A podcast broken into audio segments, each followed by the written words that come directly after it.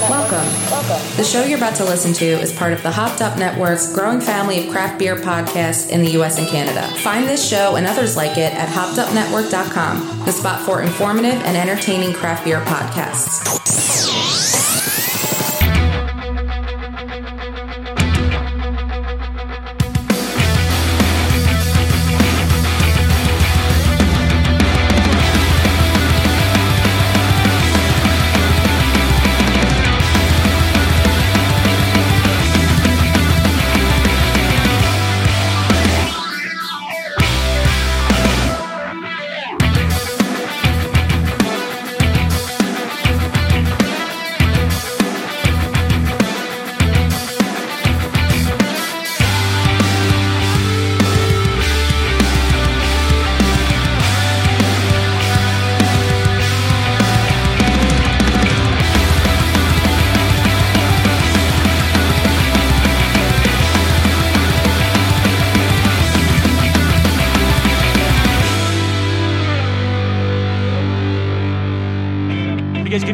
Bird? Marvin, that's a bald eagle. Get away, Baldy! Yeah! Oh, well. Good evening, good evening, and good evening. This is The Wort with Mike, Pete, and Steve, GovsRadio.com. We are live here at the biggest and the baddest comedy club in all of Long Island, Governor's Comedy Club, in the heart of Nassau County, Levittown. And we are here with our guests tonight. Before we begin, we have some sponsors that we need to get through. We'll start off right away. We got a lot to do. Let's kick it up with Rosie's Draft Solutions. Steven, take it away, sir. Woo! Rosie's Draft Solutions is a Long Island family owned business that provides professional draft beer system services, line cleanings and maintenance, draft beer line system installs, vent dispensing solutions, and more. They are passionate about craft beer and making sure it has the same quality as when it left the brewery. And this is only done by making sure those draft system lines are perfectly clean. Tight. Clean those Tight, pipes. tight, tight. Rosie services bars, restaurants, halls, events, and all other beverage establishments, including home kegerator installs across Long Island and Westchester. You can reach them at Rosie's Draft Solutions at gmail.com or call them at 631 219 2075, Monday through Sunday, 9 a.m. to 8 p.m. Mention the wort. Gonna get, uh, I think, a Brazilian wax. Oh, no, no, no. They're Brazilian back- butt lift. Yes. A yes. blindfold butt lift. Yes. I think that's what's gonna be. Oh, God. Yeah. Well, 100%. No, well, well, you, you will get a discount. Probably not. But everything not a. Brazilian wax or butt lift. Probably not. right. Well, fair enough. Go to rosiesdraftsolutions.com and uh, give them a call. Tell Nick the wort sent you. Receive a percentage off your order, your service today. Today we are also sponsored by Beer Maker. Peter, take it away. Beer Maker, your uh, at home all grain countertop brewing system. Uh, brew whatever style you want. A Kolsch, yeah, all of those. Uh, hazy IPA, a West Coast IPA, a Mexican lager, a stout. Lots of stouts. Lots of stouts. Uh, they did Stout Month. It was Double cool. IPA and all that other good stuff. All the, all the, or you can make your own beer. Is there? Uh, do you want to try and make your own Julius clone at home? Do it. Fucking do it. Why Good- not? good luck to good, ya. Good luck. Via Candios, as they say, and uh, it works on an app. The app's available on iOS and Android. And uh, mention promo code the Wort and Yep. get uh, ten percent off your uh, your brewing system. Nice. Go to B E E R K uh, B E R M K R. I forgot the M there. Leave off the Uh, last A and E for savings. dot com. Also, you can visit our uh, link tree in our Instagram bio for our special page right to uh, your beer maker today. We are also sponsored by Brewbag. Brewbag! For your beer pong cornhole, go to brewbag.com. And uh, again, same thing, link tree bio of Instagram. You got a special page with your discount. You can also get a custom vinyl wrap. Folks, you're talking about beer pong cornhole. Beautiful days are coming. I hear this weekend's going to be about 50, 60 degrees. So I'm hoping we get our brew bags busted out and we start playing in the yards again. Yeah, Uh, go to yards. brewbag.com or again go into our uh, Instagram bio and click on the link tree and get 10% Brew off. bag. B R U B A G. Yeah, that's correct. And go to Brewbag today. We're also sponsored by Brewers Hardware. Hmm. Thanks, Will, for uh, hanging and uh, assisting us with sponsoring our show. And allowing us to give back to our brewer guests. Uh, go to brewershardware.com and in the promo code type in the wort and receive a special percentage off your order today. And speaking of our brewer guests, who do we have in studio today? But our buddy, our pal Ben from the Test Brewery. What's going on, pal? Going on. How you guys doing? Yeah, we're doing. Doing fantastic. Well, sir, uh, we have a lot to talk about um, because uh, Steve and I uh, frequent one of your other breweries quite often. And uh, this is something that people know about if they know about it, right? I'm sure that if they know, they know. And they probably know from you being out and about at Root and Branch, but you are on your own venture. So let's get right into how did this all start? Because I know you've contracted it at a couple places, you have a bunch of labels out, it's a real big startup. Like, how are you attacking this project? This is this is an undertaking. As we interviewed hundreds, maybe hundreds, hundreds, yeah, because we're over over well over 100 shows, hundreds of brewers over the years. This isn't easy. No. Well, at least he agreed with us. Yeah. This is certainly one of those undertakings, but you are in the industry. You're already kind of there. You're, you're in the, the, the muck, as they say. Uh, give us your story. Where did this all start? How did this craft beer thing start for you? sure. I mean, I would imagine um, my story starts the same way a lot of people's stories do. My wife bought me a homebrewing kit, you know, probably Yep. about a decade ago. Story as old as time. Yeah. Tale as old as time. Um, yeah. Uh, you know, we made some beer at home with like a one, one of those simple little like it was you know back when Whole Foods was selling those Ah, little, like, yes. kits. Boy. Series kind of thing. Was it yeah. Mr. Beer? Um, or one of those other Brooklyn question. beer kits? so yeah, Yeah. probably that one. That one, Um, yeah. I think we tried to make a saison, you know, exploding bottles. So you, you made it correctly. So yes, Yeah, yes. yeah, yeah, yeah, you know, Things uh, were done right. The the first beer we ever made, uh, the first bottle that we opened, we ended up having to run into. We were living in a loft at the time.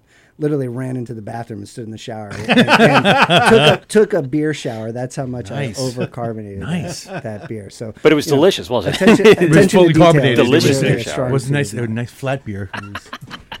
well carbonated. Yeah. Well carbonated. yeah. Fantome has also done that to me before. Oh, Yeah. Well said. See, and So and, you know, I know I'm on the right track. Yeah, exactly. Um, yeah, and you know, I guess from there, I really never had any uh, intention or ambitions to become a brewer. I just sort of like kind of slowly snowballed. That I was uh, running a a bar program at a restaurant in the city called Blue Hill for a, the better part of the last decade, and I don't know, have like cooks over to homebrew for pop ups that they were doing. Um, started an Instagram account around that and um, you know it was sort of like one of those things where it was just like one thing led to another. Um, i started a brand with a friend of mine that got picked up by the 12% beer project Ah. which got me um, brewing out of the great south bay. And that's where i actually met anthony. We, we would have days where there'd be two turns on the brew deck um, and one of us would be the first turn and the other would be the second. And we sort of like uh, started passing each other And um, if anybody's wondering, Anthony is the owner brewer, uh, Root and Branch. that's yeah so, yeah i i guess i, I should uh, It went over my head. That's what I'm here for. um, yeah, I mean, I, Great South Bay has sort of turned into an interesting place in the sense that because it's a contract facility, because um, they they really sort of have they seem to have an open door policy. They're opening another place. I've, What? I've, I've heard through the grapevine. Yeah, Um, me Oh, too. let's talk about that. You know, they, it, they've sort of become somewhat of a nexus for um, Like a beer incubator, yeah, sort of. like uh, you know, brewers of all kinds. Um, but there's there's definitely there seems to be brewers doing cool things there all the time. Um, and you know, Anthony and I uh, became fast friends, just sort of talking about Root and Branch when he was getting that up and running. Um, turns out we lived in the same neighborhood. We just started this long conversation about um, about beer and uh, I, going into the pandemic. I've sort of always had dreams of starting this this project called Test. I, um, at the beginning of the pandemic, I I left Blue Hill and just started focusing on Test full time. Um, so I guess in many ways, the pandemic ended up being this like this great thing for me in the sense that it gave me the catalyst and the the time that I really needed to go. You know what? Fuck it. I'm going to go for this. There you go. Um, I So- guess that's that's the short of it. The the Great South Bay. Let's get back to that experience. Um, wh- when you were there, a- and I, I was trying because you saw me doing a little technical work. Um, how did that relationship begin? Uh, Twelve percent plugged me in with a Oh, right, right, yeah, brand that I was brewing for uh, called Free Thought. At the Right, time. Free Thought. Um, yeah, and like you know, at the time, Great South Bay, they were brewing for they were doing Omnipollo stuff, Mm-hmm. uh, stateside, and uh, Stillwater stuff, and um, you know, and, and like I guess more more than anything, it just I I realized sort of what a what a great little uh, hub or nexus for for brewing that that place was becoming. And like you know, even now it's like you got you got guys like Mike from Duchess are brewing there. Yeah. Um, you have uh, um, Back Home Beer has, has done some brewing there. Uh, I think they're a really cool startup brand. Uh, she's sort of like kind of bringing a cultural Iranian perspective to beer, which is like you know really you know like it's awesome. You know? We saw that pop up on our feed. I think that was one of the ones I was like, oh, this is interesting. Um, yeah, just going with that, you know, cultural idea. We've had, um, uh, what was the one that we did in um, AC Beer Fest? And The, Pol- the Polish one? no, no, Montclair with, um, what's his face? I, I, names are hard when we, at that When you're fest. drunk. When you're drunk and at that fest. I mean, some great. Uh, what was the one you and I had? Uh, the woman that was in the city and now she moved away. Um, oh, yeah, I know what you're talking about. I remember. The, Yeah, you guys are great. uh, with terrible with names. It- that was like five years ago. Give me a break. Okay. a long time ago. And All right. she she um she did some great stuff. I mean, uh, I'll look back on our feed and it's probably in our post somewhere. Um, but yeah, I mean, some of the ingredients that they use, some of the, the native stuff, you never think that's what's going to go into a beer. I saw in that uh, little beer package you have over there that you sir have a Japanese lager. Uh, We- wheat, we're wheat, g- wheat beer. I, I Yeah, think oh, wheat beer, sorry. Technically, nail. Should we open a beer? Sure. guys- Well, it's up to you. Uh, we're going to go through the guys beers a little thirsty? later. Um, okay, okay. No, no, no. You could no. Cra- yes, Huh? yes, please. Yes, Craft- beer. Yes, Uh, beer? yes, beer. Um, but no, I mean we're going to break it down and talk about you know the the actual beers in a little while. Um, but I, I, want to get into your time at Root and Branch. So you kind of met Anthony, got started with him over at Root and Branch. How was contracting? Because I know they were, uh, you know, going through the steps, and, and I think you they were over at Grimm for a while. They were contracting Evil Twin. Evil Twin. Sorry, Evil Twin. Evil Twin Yeah. um, you know how how was those experiences? How did they kind of shape where you know you wanted to go with what you're doing, and then again, just overall for the Root and Branch, you know, name. I, I, I would say they they've greatly shaped what I'm doing. Um, so uh, I, I feel like I kind of entered beer from a really fortunate place in the sense that Blue Hill kind of plugged me in with a handful of people, Anthony at Root and Branch, um, and uh, Jason and Mike, the the uh, the brewers at uh, Hudson Valley Brewing, and I just I, like the the those guys sort of like really represent everything that I love about craft beer. They've been, you know, incredibly generous from a knowledge sharing standpoint. Um, you know, uh, just really welcoming. It's like open door policy. Any any any questions that you have for me, kind of thing. Have you found Um, that for for all people in the industry? I mean, without naming names, has anyone really kind of shunned you away and been like, "Get out of here"? Who are Not- the not- assholes you've met, Ben? Not really. you know? where do they work now? really, Yeah, I, I- I would say that. Like, I mean, I'm sure they're out there, but uh, so far my experience has been that it's a band of of really great people Yeah. who uh, seem to really want to see the the industry at large succeed. Um, you know, and, and I'm, I'm sure that there's that there are jerks out there, but I, I've been fortunate not to run into them. And you know, like if, if you talk about like people who are really like shining examples in the sense of like you know you look at the kind of beer that Anthony's making at, at Root and Branch, you know, it's just top notch. Um, real, like really kind of um, Steve knows he's out there every Friday, tasting and sampling the new stuff. As many Fridays as they could get there. Steve's paying the rent. At, uh, in- Yeah. in Co- in in Well, now now that now that they really got me hooked with the fucking goddamn brick oven pizza. Oh, that's right. Nico's. Yeah. Yeah. Man, he's killing it. Yeah, so I, I mean, I guess uh, watching watching Anthony work and and Ryan, uh, uh, his business partner, watching the two of them work and build Root and Branch, the thing that's really stood out to me is just how much they care about quality. Yeah. Yeah. They really put it above everything else, um, and you, you, you. I've seen the way they've you know made sacrifices to put quality first, um, and then you see the way it sort of has kind of paid off for them, and um, I, I, I would say that beyond all else in terms of how like you kind of getting to know those guys over the last few years. Uh, seeing how they really care about quality has been the thing that that's been most impressed upon me. One of the things I've noticed uh, because they were doing so much work in the city, and we know like the city wa- water profile compared to Long Island water profile changes, but yet I don't feel like their beer changed at all. How are they combating this this change of location and, and water samples? Are they going through all the testing and everything that needs to get done? Do they figure that out early on? To be honest, I don't I, I- I don't know the answer to that question. I I, I can't Okay, tell we got to get them on. Okay, No, of course, but I, I, I mean, you're you're in both cases. You, uh, at least at uh, Great South Bay, the you know the water that, that they're using there, and, and the kind of water that you're getting in the city, you're you're you're looking at what is already pretty soft, clean water that's then being carbon filtered. So, I don't. It doesn't really seem like there's that much of a difference where you're looking at um, making these like wild, uh, drastic sort yeah, of, changes uh, or chemical changes to your- bouncing back out kind to of your thing. salt additions or anything like that Yeah. to sort of to rectify the beer. You know, I'm sure. uh, You know, if you really wanted to get granular with the parts per million, you're probably looking at like the difference of 10 parts per million in some cases for like you know certain certain minerals. But I, I don't think that that's the sort of thing that's really gonna Yeah, nothing's gonna. affect somebody's like how they perceive the Yeah. beer in a way that that's We've we've talked to people, and, and just because of just some of the city profiles, I guess we, we're just interested in how that does change. But I guess you know if you're looking at such a small, you know, unit per you know barrel, let's say, it, it probably wouldn't make that change. So.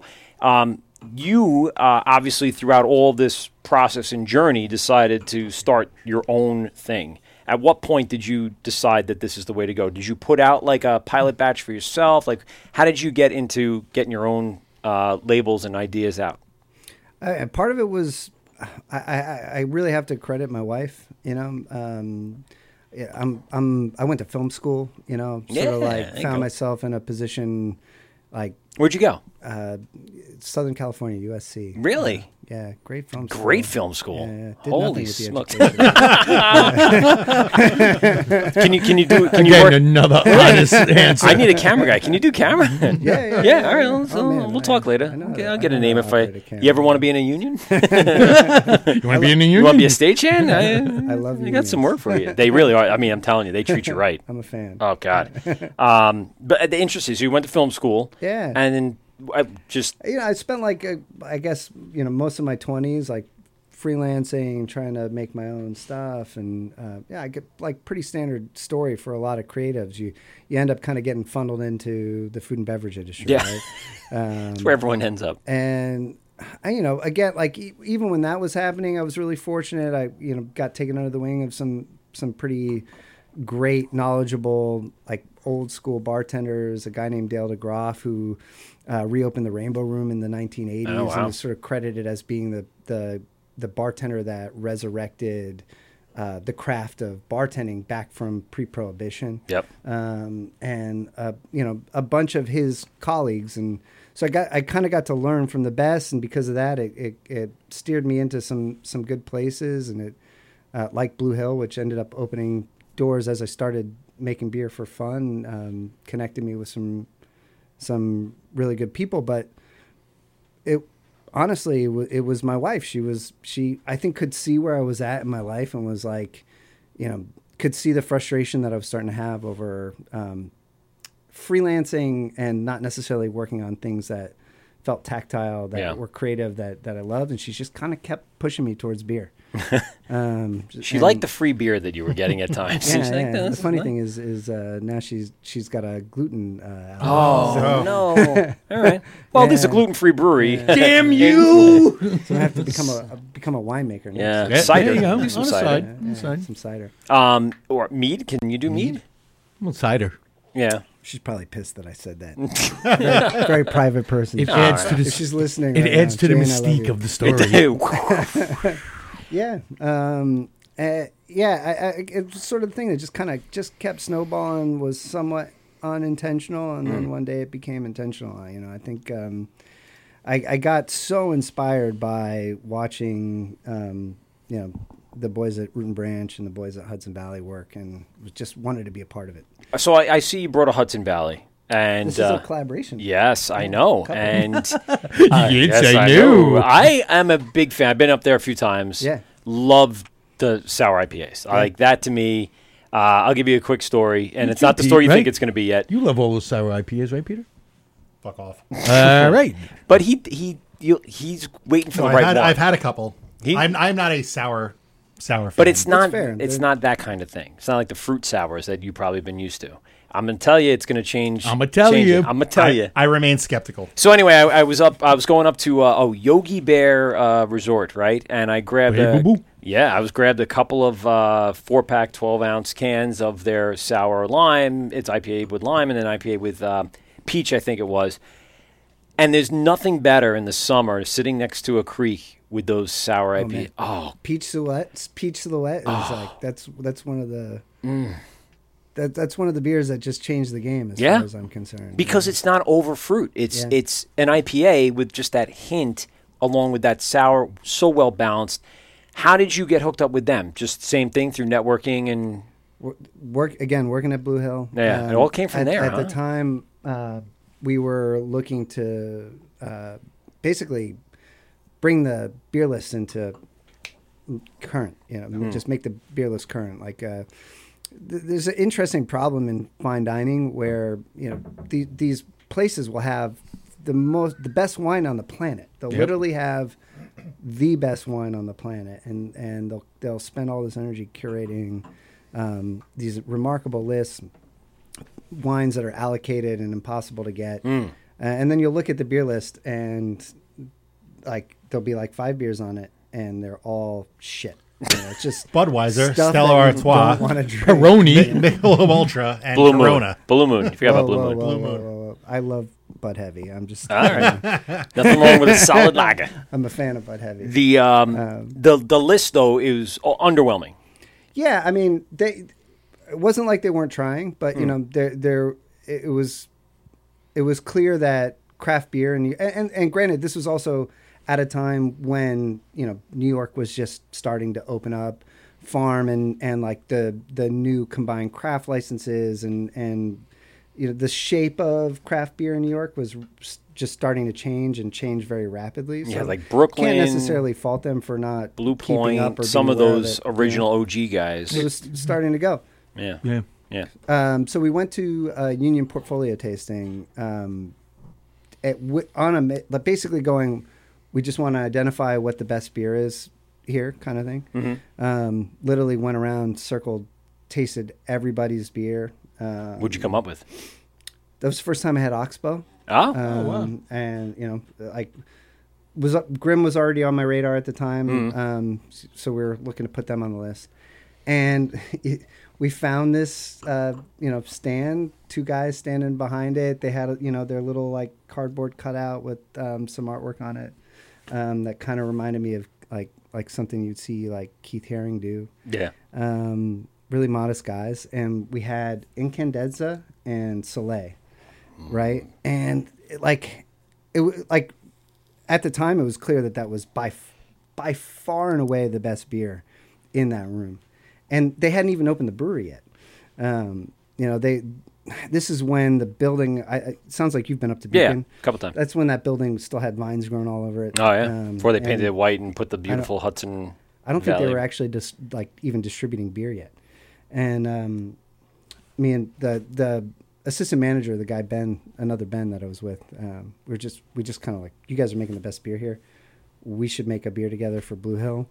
Um, they were pretty gung ho about it, and we ended up that turned into a collaboration called Hylozoa, where uh, we took them up to the farm, which they have a Blue Hill has a farm in Westchester County called Really? Stone Barns, and Now is it an extension of the restaurant or is it just their own place to? They have a, uh, they have another restaurant up there. So There there's, is? Oh, there's okay. basically one by Washington Square Park, Okay. um, and then the Stone Barn Center for Agriculture is on uh, it's on like an old Rockefeller dairy farm, Oh. Cool. basically. And they've they've I mean, they've become one of the like I guess pioneer model farms for the country, or they are Hmm. Really? become. Um, but Mike and Jay, uh, or Jason from Hudson Valley, uh, had the brilliant idea of um, cultivating, and this, is you know, when like mixed culture, spontaneous beer, and like American brewing was really starting to like catch. Um, they took uh, honey, um, peppers from the greenhouse, I think some beets and some tangerine marigolds, and they just started culturing up uh, mixed cultures from all these things on, on the farm, um, and ended up just doing like a pretty straight, spontaneously fermented um, beer from the cultures that they had taken from the farm called Yeah. Um, and that led to a long conversation about beer, sour beer cultures, and Are they still propagating off of that same culture, or, or they just try to mimic it? Are they still doing no, those processes? I, I mean, uh, from what I understand, they they very much keep like all of their cultures alive. well. They have um, they have this uh, cool little facility that they call the Nest. That's just all all mixed Everyone's got fancy names. all, all mixed culture stuff. yeah, like Two Roads Lab. Is that what it's called? The You gotta- sec- yeah, second. You got to give it a little pet name. Yeah. Like satellite station number seven. Like what? Yeah. What's going on there? Trillium does that. Remember they have their little a second thing up the hill a little bit where there's some of the brewing is taking place now. Just some cool, cool names makes you feel in the know. The lab. Well, when, when we had the warehouse next door, we called it the dungeon. And it was for a whole different reason. We're not going to go there. Uh, but Well, what you do in the two dungeon men stays enter, in the dungeon. two men enter, one man leave. Oh, so it's a bare knuckle fight. well, you know, again, Yeah, we, we, we were throwing axes Yeah, in there. We were Fight doing Club a- going on. the hell- Did you throw axes? Yeah, we we That's we, pretty cool. I built an axe, fucking board and everything, and it was like legit. Yeah. And you had concrete And- floors, perfect for bouncing off. And the best thing was getting you in the, the best thing was everybody's like, "Oh, well, you should just have like your customs go over." I'm like, "What the fuck is wrong with you people?" Do you understand there's blood on the of floor? oh my goodness. How did you end up uh, meeting Steve? I know you said you've known Steve. I'm an alcoholic. Yeah, I yeah. show at the root and branch all the time. Hi, Steve. Yeah. That makes sense. That tracks. Yeah. Uh, uh, Steve's been coming in since the day they opened. Yeah. Um, We were there opening weekend, right? You he got the word. He's like, "Let's go." I'm like, "All right." Yeah, I think you went first. I did actually. Yeah. Yeah. I was there opening Bitch. day. I went to the back. I went on not. That's right, uh, you went the back way. I went not Marconi. What was the other one? the other side. Because that- there, was, there was no information. I didn't know, a and I rite live so it's a close. rite I'm of like, passage, I know yeah. where it is. right. That's how I felt. I went to that little cul-de-sac parking lot. I'm looking around. Like, there's no signs He here. went home crying. I What's the wasn't matter, the honey? only I had to go in the back. Some other dude followed me, and then of course he did. I, it was uh, you guys were in the uh, the the brew area and you saw us and someone just knocked the window just go around the other side. I'm like, all right. So I walked all the way, and the guy jumped in his car, and we got there at the same time because it's you have to go under the train tracks and the lights. and And, meanwhile, I Yeah. remember saying to him, "Read the fucking directions." no, this was after the fact. After the fact, He's after I told you I couldn't find it. He's a liar.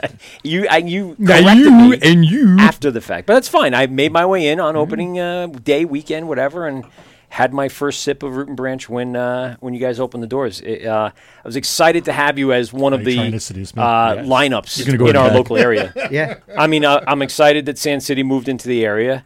Uh, l- love them, but I'm just kind of already over. it, You know, like I you always look for the new. I know that's something to be said, but like when something new walks in, like when um, Small Craft opened up, I was like, this is the best. And then you just you know you grind and grow out of it. want a and new no, it's not, it's not no no hit on the brewery or the brewers. freaking it's just millennial. me. It's me. I I, want a get new tired. brewery in Farmingdale. Another one? How many more do you need? Bro, you got a new one. Hmm. Just go. There's no one there at the door greeting anybody. No one's gonna know. Just go in. So Fuck would I go there? why not? Wear a mask. No, There you it's go. yeah. Oh, good point. It's it's you can wear like a Slipknot mask and it'll be like completely I'll normal. Fit Wear in like, a little wear, bit too wear much. like one of like a Richard Nixon mask or something. like that, yeah. You could be one of the, the don't dead that. presidents uh, from uh, what's what's I happen Point to Break. Love, I happen to Maybe love Point gluten. Break. Yeah.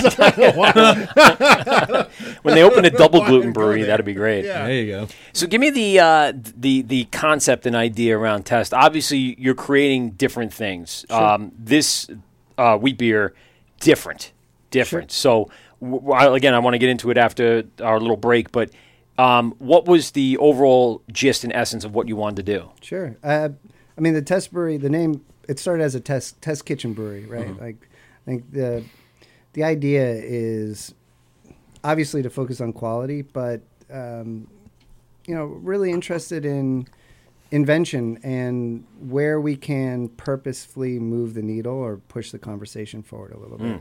So always looking for um, opportunities to, you know, try something, try something new, but not hopefully not in a gimmicky way. You know, Yeah. like well, that um, was going to be my question. Like, where? What's off the table?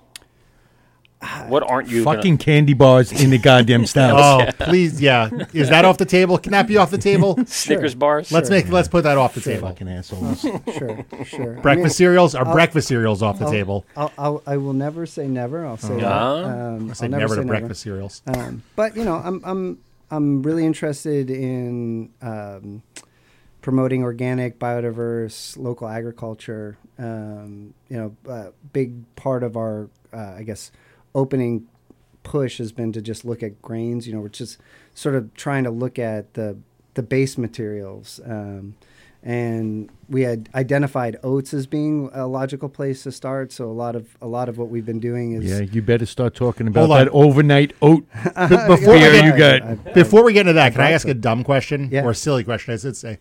What is this person walking out a fucking octopus on this can? W- Can we? You'd have to ask Christian. The All right. honest, uh, Well, All right, well, back to oats. how, how else is Well, there are walk on water? mushrooms in this beer, so, uh, this is going to be an interesting show. So we're about to gonna- walk on octopus. so we're going to be walking on octopuses in a few moments, Oh, boys. yeah. So This one is. This is really. I I like this a lot. Delightful. The test brewery is also named after Ken Kesey's Kool Aid acid test. ah, See? Uh, maybe There uh, you go. maybe a little uh, Bunch of- psychedelic, uh, bunch of people checking in on Instagram. Uh, Joe Heatmeister Brews saying, "What's up, Ben?" Oh, Yes. oh, I just saw Joe a moment ago. yeah. Ran Um, into my root branch. of What's course. going on, uh, Of course, Beer, we- we- Beer Dad's checking in. Robbie. Uh, Mayor Joe. We call him Mayor Joe. May- yes. you should just is. call him Troon Boy. right, Joey?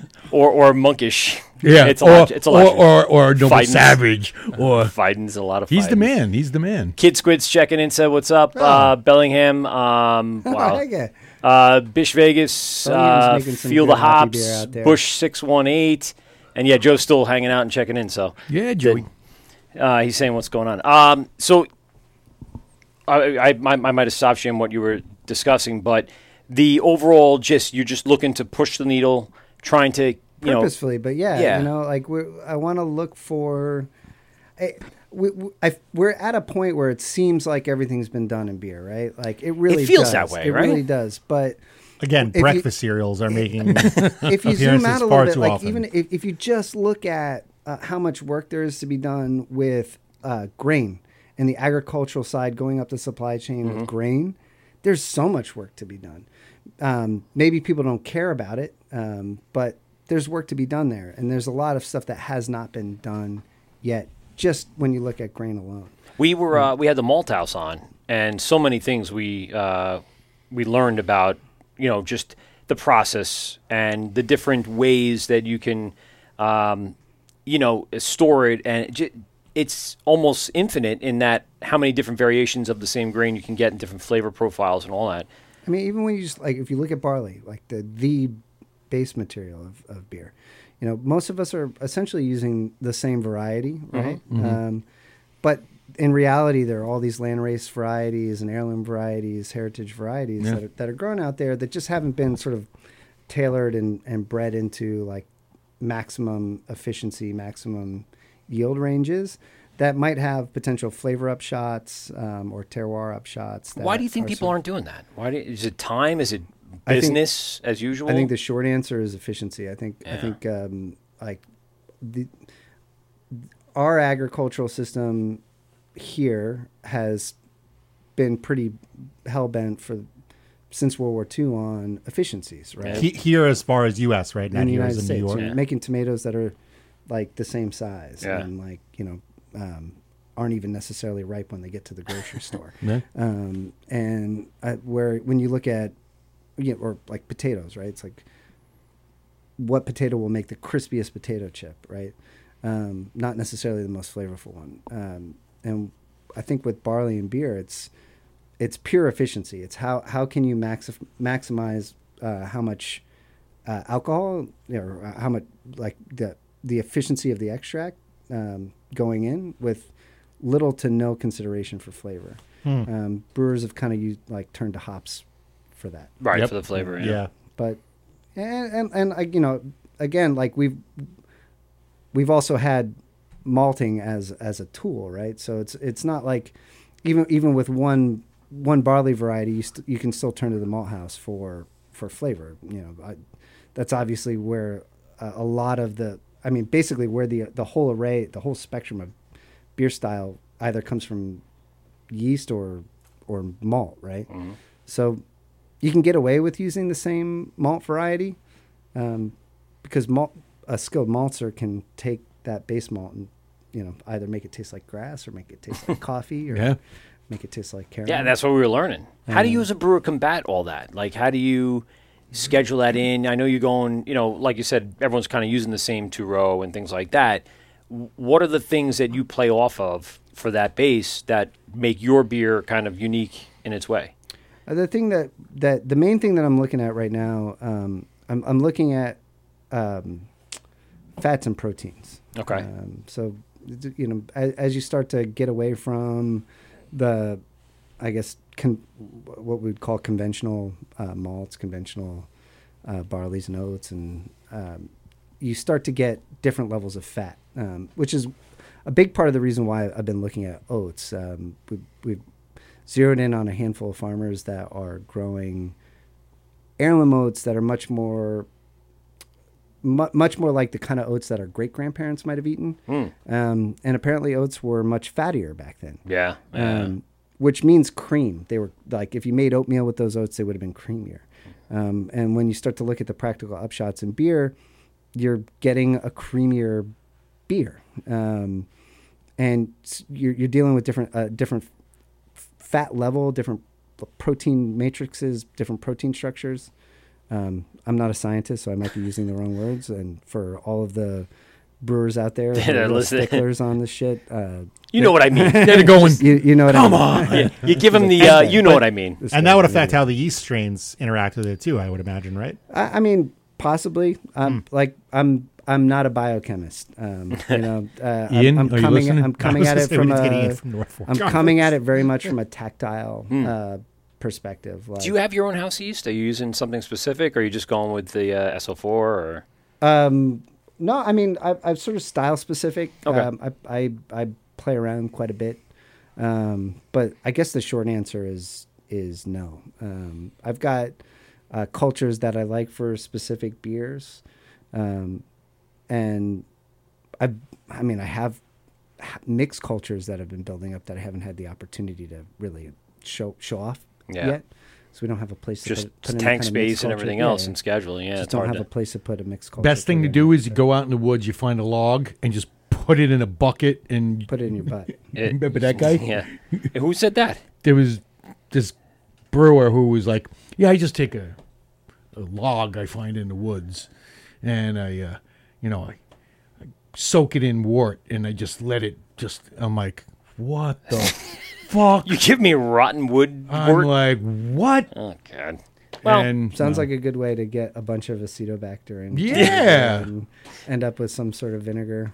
Uh, or it becomes The Last of Us. yeah, it'd be the, the this first strain of the zombie plague. apocalypse. Um, so you you're you, like I said, pushing the boundaries. What what are you seeing right now? Like what do you you you got scheduling going on? Uh, you got tank space at Root and Branch. You got tank space at GSB. Like where, where you? just collaborating with with Root and Branch. Okay. um, primarily plugging beers into tanks at, at Great South Bay. okay. I I've always liked working with those guys. Um, Greg, the head brewer there, is awesome. Yeah, oh, yeah. You know the the the Davises. They their their whole attitude is just sort of we want you to make the beer that that you want to make and um, sort of let you come and go as you please. And That's nice. um, That's a good yeah. feeling, right? To Yeah. as a brewer, just the the freedom to kind of do what you got to do. Yeah, and the place is kind of quirky, you know. You got guys like like Greg gets around on a long skateboard. Yep, on his and, longboard uh, for years doing that. yeah, yeah. Um, so it just like cool it fe- creative environment. feels like a comfortable place to work, and and you know, like we were talking about before, you sort of you find yourself just um, interacting with and and running into and mixing with other brewers that are also working on their own projects. And You got Billy over there. And Yeah. Yeah, I Nightmare mean, and Billy's become a good friend of mine over the years, just for that reason. You know, we've just sort of have been kind of working in parallel to each other um, over the years. Uh, He w- when we started, he was kind of an enigma uh, because he was just there and then not, and like you know, you just poof, poof, you're like, where'd he go? Um, but more and more, I've seen him out and about, especially with the relaunch of some of the beers. And we were, I was at the uh, the uh, opening, the relaunch uh, at Great South Bay. I mean, super personable guy when you get him going. I Yeah, mean, Billy's great, man. He is. He, you know, hanging out with everybody. I see him bouncing around. You know, being the governor of of, of Ghost that night. Um, and same thing with Paul. You got Paul over there as well. I Yeah. mean, what a what a combination of all those guys.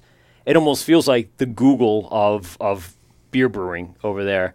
Just all the the collaboration and, And they're all characters. Right, That's that- the best part. yeah. You know, they're all unique individuals, and, but good people. Yeah. Uh, you know, on top of it. yeah, like we were saying before, it's it's hard to run into the, the dick of the brewing uh, industry. I know one. Yeah, well, I mean, there's, there's going to be We all one. know. We all know one. You got to know one. No one. Um, So I mean, so you're looking at the future a little bit. and We'll, we'll probably wrap this up later with this, but kind of what what's the, the the main goal here? Are you looking to try to you know establish your own brand and open a uh, Yeah. a brick and mortar? Is that really the ultimate goal?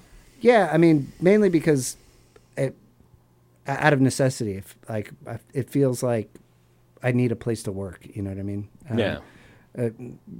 Doing one-off batches is all good, but I'd, I'd like to to build put, put myself in a position to be brewing a few beers, uh, you know, a week, and and just get into a space where I can actually iterate. You know, Yeah. um, it's I feel like I'm in this position where I have a million ideas and I can put one out like every couple of months. And you know, What's the next one? What are you What are you thinking about right now? um, oh man, so the the big thing that I've been working on at the moment. Wait, um, before you answer that, sure. what was the most recent one? The most re- well, so the very most recent beer is a beer that hasn't come out yet. Oh, okay. We just uh, collaborated on a beer with Root and Branch. Okay. Uh, that uses overnight oats. I mean, uh, That was that the was the one- one you that O- oats Steve are, wouldn't let oats, it go. Oats are a bit of a theme with me. I, Yeah. I, I'm kind of fascinated with them. Um, Bro, that runoff, that little runoff video you had, I was just like, all right, what the fuck is yeah. he doing? Yeah. I'm so enthralled by this. yeah. Steve, you ever get to work with oats? yeah, I had goats and shit. No, uh, oats, not oh, goats. Oats. Oats. Yeah, of course. yeah, The goats in the Well, which too. ones had had, Well, had the, oats? the, the thing is, I, I didn't go in depth as he did Mm-hmm. or is. Um, but yeah, you know, you a lot of guys use flake oats. Yeah. Uh, more people using, you know, malted oats now. Mm-hmm. It, it's it's. What's the difference? Uh, well, think about flaked oats is oatmeal. Like Yeah. You have at home. Right. Malted oats is it's barley. It looks like a grain. Okay. Um, and you can like with all types of grain, change the complexity of it, the amount of sugars in it, amount of proteins, fats, um, flavoring, uh, and you know they're finding it it's more stable. It's going to actually add uh, a little bit more you know sugars. Yeah.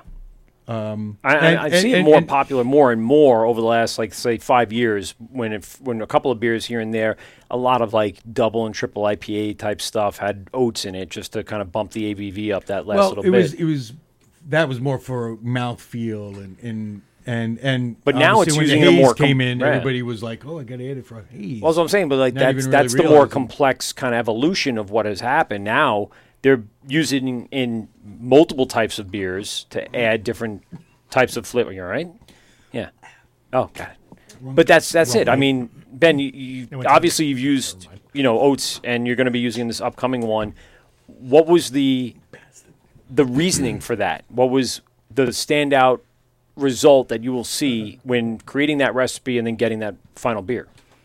I, I mean, I guess the the reason is is agricultural. Um, you know, we we live in a the the world that we've built in in the, in the states from an agricultural s- standpoint really relies on corn and soybeans, right? Um, from, That is very and, true. And we're finding out that that ethanol. that you know it's bad for the topsoil. It's kind of destroying our soil. We know that crop rotation is a really important way to uh, maintain soil health. And there's been this speculation that um, oats could be a an, I guess like a sort of an important step in the right direction for um, industrial agriculture, um, in the sense that oats can also help fix other nutrients for the soil that corn and soybeans can't. So. Almost like you a know- palate cleanser to, to kind of reset the soil a little bit. Yeah, I mean, like proper crop rotation. In reality, you know, you probably need at least ten crops that you're rotating um, to really sort of give the soil what it needs. But at the very least, you know, if we can, and and the thing is, is because we live in a consumer-driven society, it's like you have to create consumer needs for this stuff. Um, but there's a there's a belief that like with the rise of oat milk, for example, that that could be a boon for American farming because if if more Americans start drinking oat milk, that um, financially incentivizes um, industrial farmers to put oats in the ground. And they're looking to change that. Why? You, almond milk, oat milk. Um, You mean in general to be yeah, like, it- you can't. cook- There, there is a bill. You can't call it. You can't call it milk. Okay. So Oh, it's sponsored by the dairy farmers. Yeah. Yeah, oh, without Oh, a doubt. sure. Without a doubt, it Sure, was. sure. Good old. Uh, Well, I'm calling it oat milk. Yeah. I don't care what you call it. Come Goddamn I dairy squeezed lobby. the teats of those oats. Those tiny little teats. Little Dairy, I'm gonna have a line of dairy farmers outside of my apartment in Brooklyn. Yeah. Well, you can milk anything with nipples. And There he is. Get them. There's a guy. Um, Calling There's that oat bitch. Why I order? That oat bitch. I, I, I guess I Have wanna- you named that overnight oat beer yet? Because I feel like that oat bitch is. Oh yeah, yeah. Well, You know, here, I've- give me a piece of tape and a marker. Yeah. I'll, ha- I'll, I'll relabel all of them, and I'll, I'll just send. That's Anthony interesting. That that that particular crop can be a a big counterpiece to what we're doing to our earth at, at it's that a, it's point. it's a good it's a good piece of the puzzle, and Yeah. and so But I you, wanna like you're support saying, though, that. you have to make it financially uh, viable because you, Right. because those if you're you know growing all those soybean all those soybeans all that corn to export to other markets like you have that's something you need like that's years in advance. Like, Yeah. that's we, we and we don't live in a society where we can like snap our fingers. No. out. even even though we all think like uh, most of us probably logically think like we want to take care of our we want to take care of the land that we live on. We want to be good stewards of it. Mm-hmm. Yeah. You know, when you're talking about the do we? hundreds of millions of Americans, We that do. I, I feel like if you ask, the You mow your person in the lawn, you sector- keep your well, beds uh, nice, uh, but it is- I mean, we say that, but we, But we- but we also wanna spend our money in a, in a in a way that you know. sure. well, we also want to be consumers, and Yeah. and we're not going to stop that train from moving because we know what happens then. it's So important to just keep having the conversation, right? Right. I think uh, for for like um, like many of us, every day is a school day, right? It's like uh, and and you know people don't necessarily know that um, you know buying oat milk instead of uh, you know Cow milk. cow milk might actually be better for the the land and and I, you know I don't even know if that's necessarily true. Um, it sounds right. it does that. it does though. I mean, it, but you know, same there's thing studies almonds. out there that say that it is. Yeah. Again, and I'm honesty. inclined to believe trust scientists. I guess. Um, you know. Damn scientists. But uh, yeah, Oh, so I guess I I'm just- t- like you know, in try in attempting to triangulate beer with agriculture and and what I'm trying to do at Test, you know, you look at the hazy double IPA, Mm-hmm. um, and that's literally the beer that's keeping the lights on probably at almost every brewery Yeah. in the country Yes, at the is. moment. and you see the breweries that refuse to make that beer style kind of not all of them, but some Yeah. of them struggle and they you know, they can't figure Most of out them why. but struggle. then they're also like, you know, I'm never making a hazy IPA, and and, and for me, it, it just seems like they're There's th- those there's are puzzle a- pieces that fit. Yeah. you know, oats are really the unsung hero of hazy IPA. You know, Yes. we all look at hops, but the thing that makes that beer so soft and smooth, um, that th- those are the oats. Oats, oats, oats. Um, There was a brewery that, that we had on a couple times that uh, we were you know friendly with, and that was one of their things. Like we're never going to make a hazy IPA. We think that's such a stupid Yeah. trend, and like they have several hazy IPAs. and then now that's Now- the backbone of their business model. you know, and they make they make great beer that's not Yeah. hazy IPAs, and bounce, I, I bounce a few rent check. Yeah, rent, exactly, yeah, bounce a few you rent know, checks uh, and start changing your tune. hey. right? Um, Listen, you got to do what you got to do. at a got to certain keep the doors open. I don't I don't begrudge them one bit. I'm just saying, like, Right. So Uh, I guess then with uh, beyond that, um, there again there are more than there's more than one oat variety, right? Yeah. So so how how can you then also um, through your purchasing power as a as a company, as a brewing company, uh, help to shape what farmers are putting in the ground, uh, which is why you know we started looking at, at heirloom oats and finding that you know they're they're real practical upshots, right? Like they taste better Yeah. uh, because they're fattier, because for they're sure. because they're more protein rich. They literally have the the oats that we use, like they almost like they taste like cream soda. They they have like a vanilla note that they carry with them. Interesting. Um, and you know, so there's they're a little more expensive, but they're there's practical uh, upshots for brewers from a flavor standpoint that can justify the the purchase. But then you're also But you have to create a market incentive for yeah you have to talk about to- it to you grow know? it, yeah. you have you, ha- you have to talk about it you have you have to you have to you have to talk identify it for the consumer so that they can go okay Yeah. That makes sense. um, heirloom fatty oats in hazy IPA makes a slightly creamier hazy IPA which whatever it is. could separate your beer from another and could bring more business to that. So it kind of, you know, looking Yeah. to make that handshake Well, and across then the board. what always happens, somebody replicates it, Oh, well. and then everybody replicates. But no, as but you that say- becomes the next but- big and thing. that drives then- demand That drives demand, Yeah, and yeah. then now again, you're and, you're hope- and hopefully there's some level of sea change you know Sure. I don't know um, that, that I mean I guess that's another component of like I, I definitely don't want to keep any of uh, like my ideas or test ideas to ourselves you know I, I, when we look at these things like I want I, I would love to see adoption I would love I would love to see uh, these things I'm adopted. go out into the world you know what I mean are you really Yeah, yeah.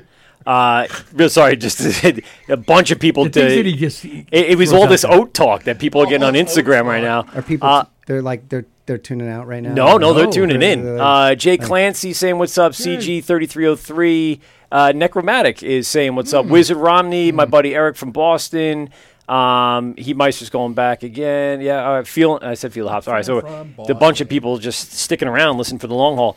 Um, I didn't mean to interrupt that. I just uh, the idea though oats, is oats, oats, oats. oats, oats, oats is we can as as this industry develops and using that more can affect change throughout other industries.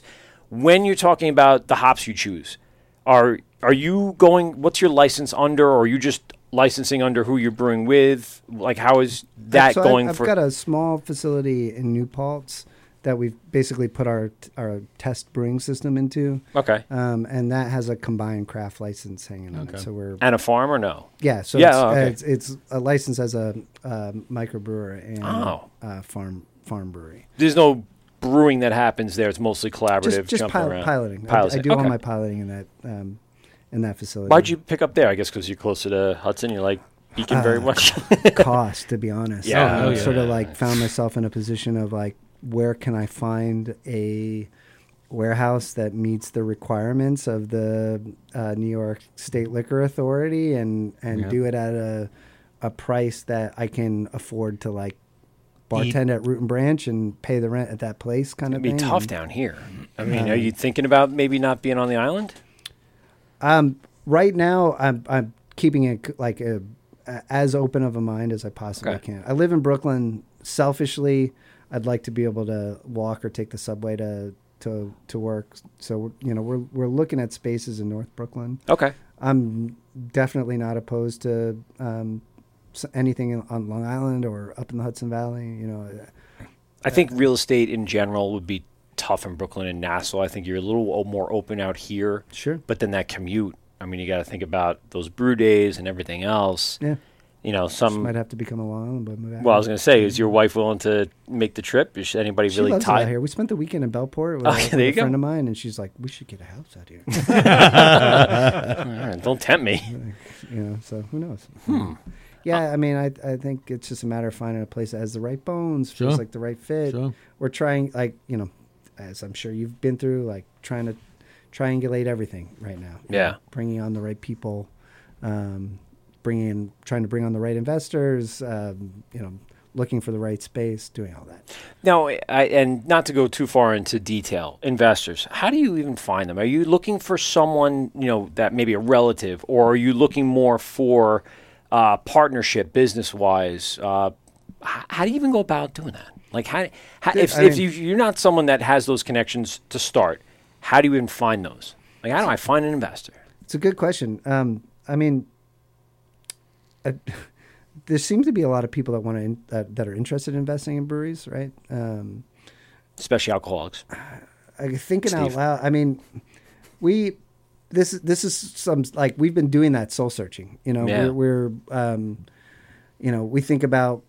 I I think a lot of what we're looking for are people who can bring something to the table. You know, people who Are we saying Uh, besides money, or are you talking yeah, about more like money, yeah, like expertise, like a le- a- Infrastructure. yeah, a level of, a level of expertise or a level of mentorship. Sure. You Hmm. know, um, arch- architectural experience is a plus. you know, Electrical would be nice. Maybe a finance background. You know. um, you know, th- th- those kinds of things. Um, so you know, Have you thought about the mob? what's that? Have you thought about having Yeah. the mob? invest? Nothing's Yeah, off the table. Yeah, like I said, I'm Again, to- open mind. trying to Open keep mind. Open open mind. mind. Yeah. You know?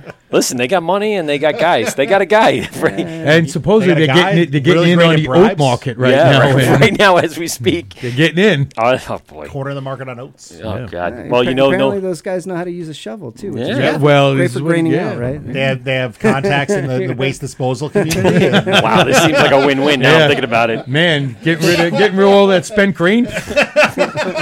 When I say dump the grain in the mash, Yeah. you dump the grain in the mash. I mean, so but there might be some body parts along in there, but hey, you know, whatever. It's grain on top maybe of we grain. should not be talking Maybe- about this. Maybe Yeah, you we're make fine. a bunch of Italian pilsners.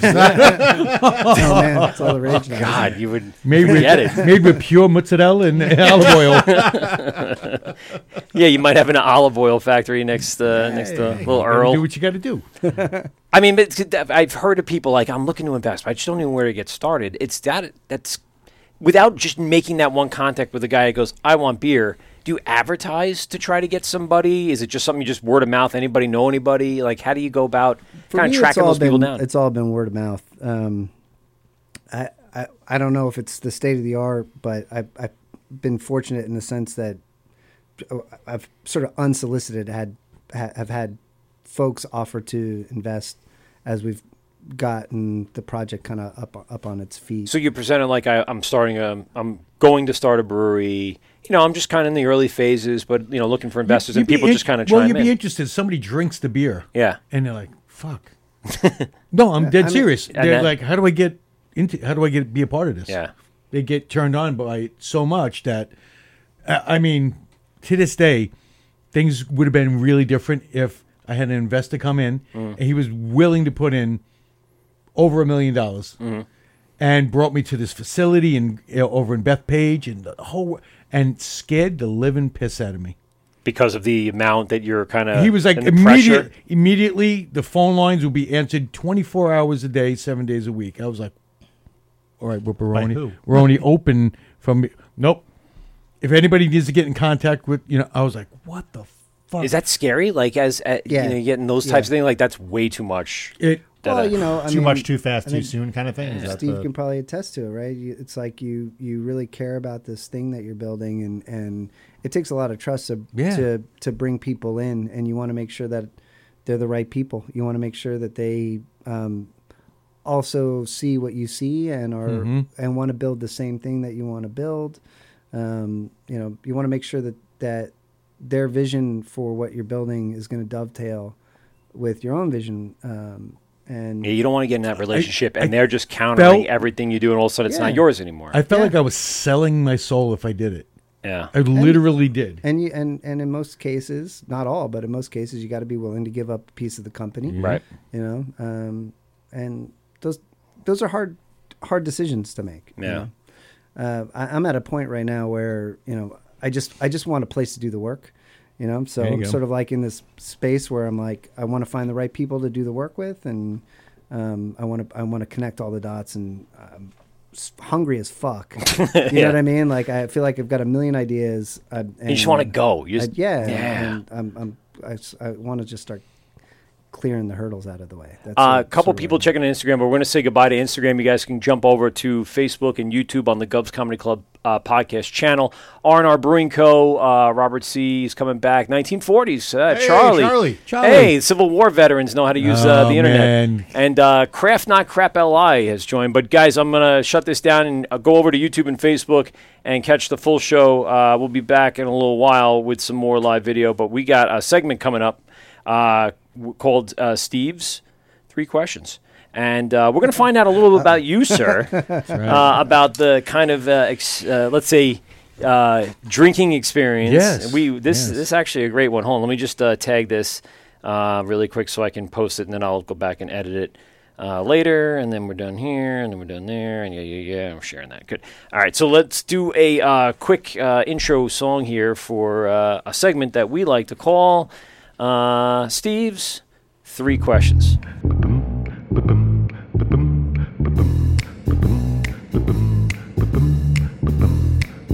Hey, you cool Hellcats. Tonight, we bring you a very special presentation. Three questions with our very own Steve Pominski. Yeah. Steve's questions. Three questions from Steve. Three questions. Steve's questions to go. There it Almost is. missed it. I know. Well, you're not listening, and I'm thinking. All right, so uh, Steve's going to set this up, but uh, we got some questions for you, Ben. So, uh, Steve, take it away with Steve's three questions. All right, Ben. So I'm going to ask you three questions, one at a time. We're, n- you don't have to answer them all at once. Uh, we're gonna. Uh, we would like to get into this, yeah. and, and it does. It, we, it, it- you know, once we start talking, it's like, oh, um, what, what was that one beer that turned you on to craft beer? What was that one you go? I gotta know. I gotta find out more. I gotta find out more oh, about Oh, craft beer. man. Is this? I'm gonna sound like a hoe, man. As you should, sir. Dude, should. Magic Hat number nine. Yeah, there it is. There it is. First time. That's me right here. Yeah. That's mine. That's that There was the it hoe. is. It was. I am. I am also the hoe. 'Cause That's a good one. That is shit. one. Many that, of us. That I went. Many of us. What is this? And where where- where'd you have your first one? Do you remember? Oh, I was definitely in college, so it would have been. Oh, that okay, all right. Um, Mine was yeah. at Effin Grooven. Oh my God. Oh yeah, my first Magic Hat, Effin Grooven. I went in there Oh, for the mine first too. time and uh, saw that there was nothing that I'm normally used to, a Heineken or anything like that.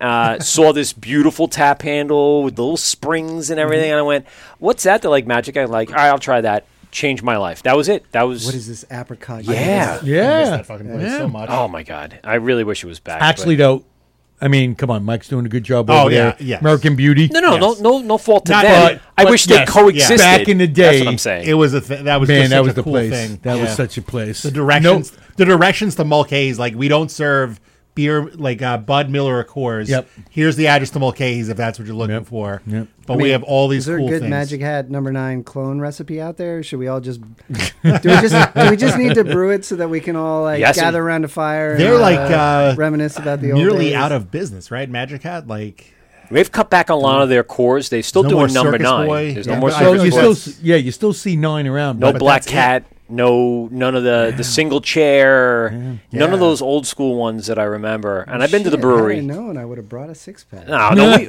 of what? Of of now? Magic no, Hat. No, that's okay. No, now, like now I want to go buy it. no, I, I'm still in my Dogfish 60 minute. No, uh, I. I drank that at but, Mulcahy's but the other that wasn't that wasn't the one that started for me. Magic Hat started for me. Right now, it's like the go-to would be with Dogfish 60 minute, just because it's just exactly what I want. American IPA, a little bitter, a little piney, got the right notes, got the right color. I'm good. I'm and drinking a 12 pack, you know, in a week, and not gaining a that. pound. By the way, Yeah, the okay. only well, brew they- you have to eat food to gain weight. Yeah, that's true. I don't eat very much. I drink my my lunch and dinner. He That drinks is his the lunch only and dinner. beer they make. They don't even make anything else. Really? Just, Magic number nine. Get out of Really? here. Oh, that's a that's poor. I'm sorry.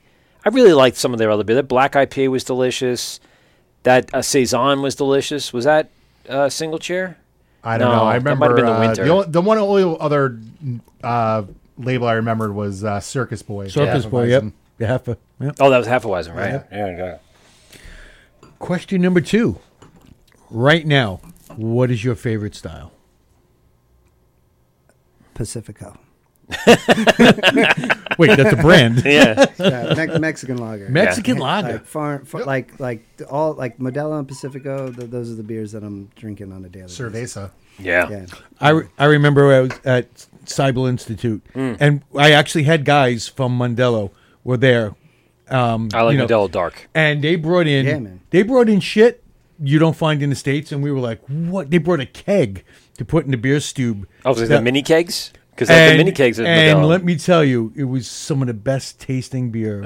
so fucking good. So jealous. When we used to go to, to Nassau Coliseum for the um, World Beer Craft Beer thing, I would spend. International. Yeah, inter, thank you. It was international.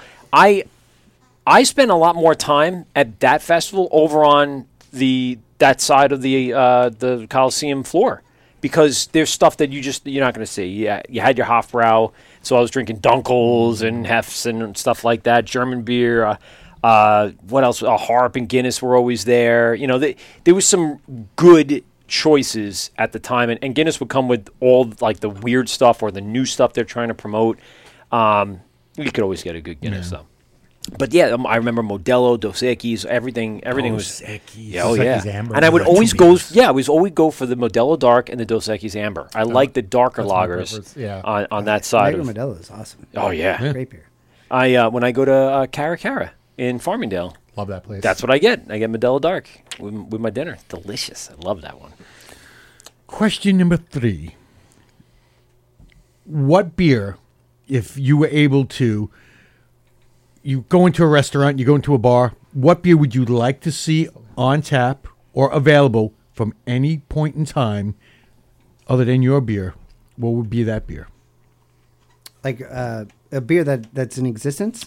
Was it, it might Is it- not be anymore. Okay. But what would be that one beer that you would hope to to see and be able to have? Oh man, you know I'm I'm always really happy to see Rothaus Pilsner on on draft. That's sort of like a that's always like a a like feels like a warm handshake. you? Um, I, I would say it's probably that. Although maybe that's not fair because I, I feel like more and more uh, you, you see it in more places now. It's not Yeah. not quite as not quite as hard to find anymore. Um, you know, But that's a good answer to that one because that's what you would want. You sit Yeah. down at a restaurant, if it's there, that's that's the thing. That's the one I want. yeah, Sweet. just because it's there. Now you never know; it could, like Magic Hat, die out eventually, Mm. and you know you're not going to get as much anymore. Oh boy! Uh, let's see who this like is. Four five hundred years. See, Yeah, yeah, perhaps. yeah. This is the Wort with Mike Pete and Steve GovsRadio.com. Who do we got on the phone? This is Good Cartoon. All right, so that was that one again. And, uh, Every fucking every week. every Sorry, fuck- buddy, but uh, we're not We don't know. Oh, It, it's a blocked wireless caller. It doesn't have a phone number. so, Every time we do the show, this guy calls. so I talked to DJ D Love today. Oh, okay. Yeah, Dennis called. Uh, actually, DM. that's what I thought it was. Yeah, no, it's not. It's not DJ. Um, and uh, I was going back and forth. Apparently, it's his birthday again, third time this year, and uh, he wanted us to shout him out. So shout out to DJ D Love uh, on your birthday, buddy. Um, but I, the, what was that fourth question? That was a follow up to that third one. I, I still got. We got to go back to that show and listen to it because that was a great question that we could introduce. And I was annoyed because I had to redo the whole, uh, you know, Steve song again Yeah. to get the four questions in. But you know uh, how I started with number nine and quickly moved into West Coast IPAs. It Oh, was yeah. the the groundbreaking beer, but then it was Stone. Um, It was uh, yeah, I had some Dogfish, not West Coast, Dude, but all the three Floyds beers. oh yeah, oh god, when they started coming out, mm, that King Lizard is that what the is that that one from Three Floyds that you had, Steve? Um, no, that was um, yeah. And you brought back Piney, Pliny, Oh, I Sorry. brought so many things back. yeah. Um, now I remember getting way back when when I was in Chicago, and I'm, I'm walking to one of the the bevies, and the guy's walking with a case of zombie dust, and he's like, "Yeah, "This is it, this is it." And guy takes a six six pack, and he goes, "You want one?" I was like, "What?" Should I and I one? took it. I took it, and that was their allotment. They got a case, and um, it was People- called, it was called before it Binny's. reached the shelf. People were grabbing it out of, out of the case. and I went back to my. I had a you know little suite I was staying, and I put it in the fridge. Bougie bastard. And while while I was while I was studying, I cracked that open and I drank it right out of the bottle. I was like, Jesus Christ, this is the most wonderful thing ever. I, I will never forget this. And to this day, Zombie Dust is always that one beer. And then of course, I go to uh, a burger place, and I see on on the list I see uh, Gumball Head. I'm like, fuck, this is unbelievable. I'm like, I'll have a bottle of Gumball Head. She goes, really? Because we got it on tap. And then that was the next moment for me. I was like, oh my god, this is great. But those those gateway beers and or breweries for that matter.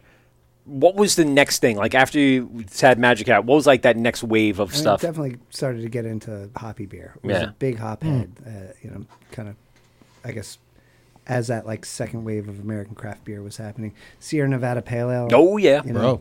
that was the other one I couldn't think of. I was, I still drink that beer. Like, Yeah. Celebration is that- delicious. I love Celebration. So, um, Root and Branch, uh, the the guy that I bartend with at Root and Branch, um, Alex Zolli, is sort of like a, a craft beer legend in New York City. He's he's uh, he's When you hear where he used to work, you're gonna go, I fucking probably saw him. Ginger Man. No. No, he's, he's he's essentially witnessed the birth and hand delivered uh, almost every important craft beer bar in New York City. That's Really? opened in like in like the Proletariat? last ten years. He's yeah, Blind Proletar- Tiger? Proletariat. I think he worked at Blind Tiger, but uh, part of the opening team at Torst, part of the opening team ran Spuyten Duyvil for years. Spuyten Duyvil. part of part of Beer Street.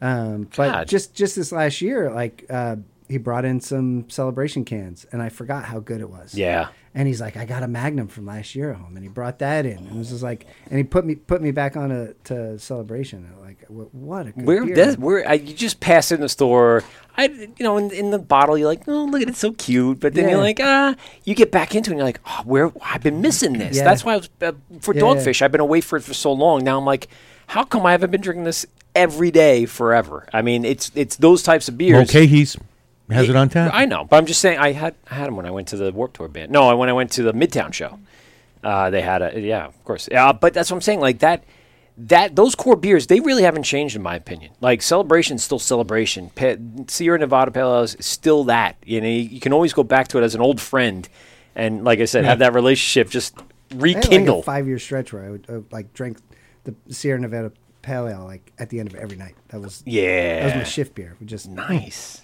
Split a six pack with a with a buddy of mine. Kind of. And I was just we were talking about uh, with um, uh, not Twin Fork. Who do we have in last week? Why can't I think of it? Oh, Somerset. Somerset. And at Beverage Barn, and I, I think I misspoke and it kept saying um, uh, uh, it was uh, not Kona, but it was the Maui Coconut Stout. It was Maui Coconut Porter because I looked it up afterwards. and I know I kept saying stout. But that's another one. Like then I started seeing stuff like that. The the Hawaiian craze of Kona and Maui, and Maui really was more the craft, and Kona was more the big D.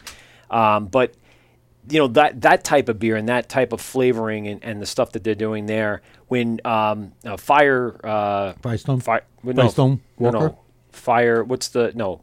Not longboard, not big wave. Oh, oh. Um, what's the the the one with the lava on it? Uh, fire walker? No, it's not fire walker.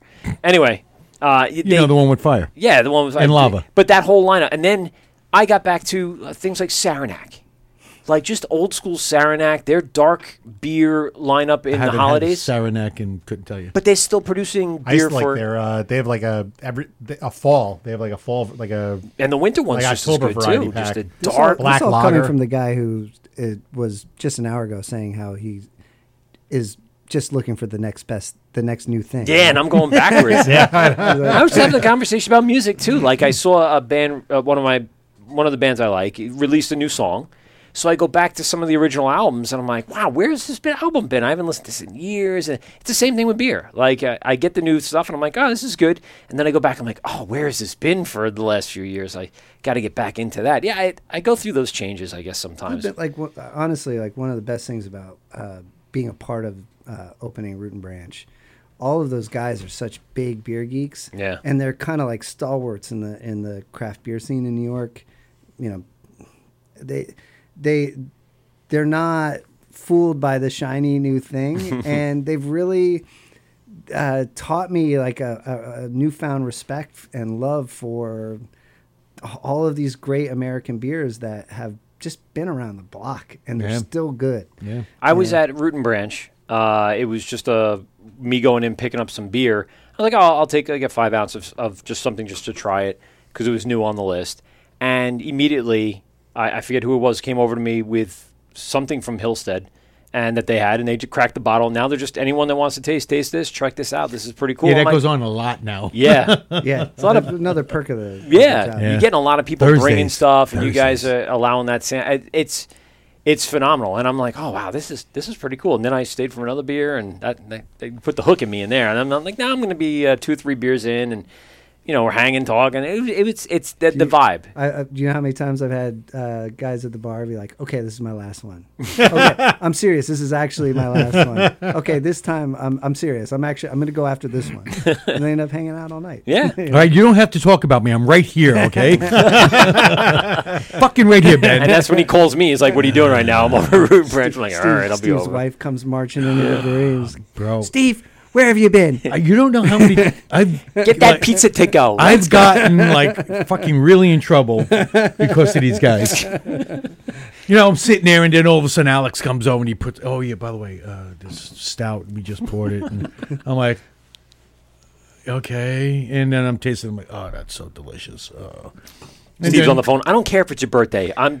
I'm s- I'm sorry your your your mother's dead. No, I'm God. Jesus. Uh, that was terrible. That was You went really terrible. dark. Yeah. quick there, huh? Yeah, well, you know. Tell the kids to go play on the highway. Yeah. I'm sorry the house is on fire and everybody's dead. I'm sorry. But I got another beer. I just ordered it. I can't- I can't go now. no, I've learned I learned my lesson.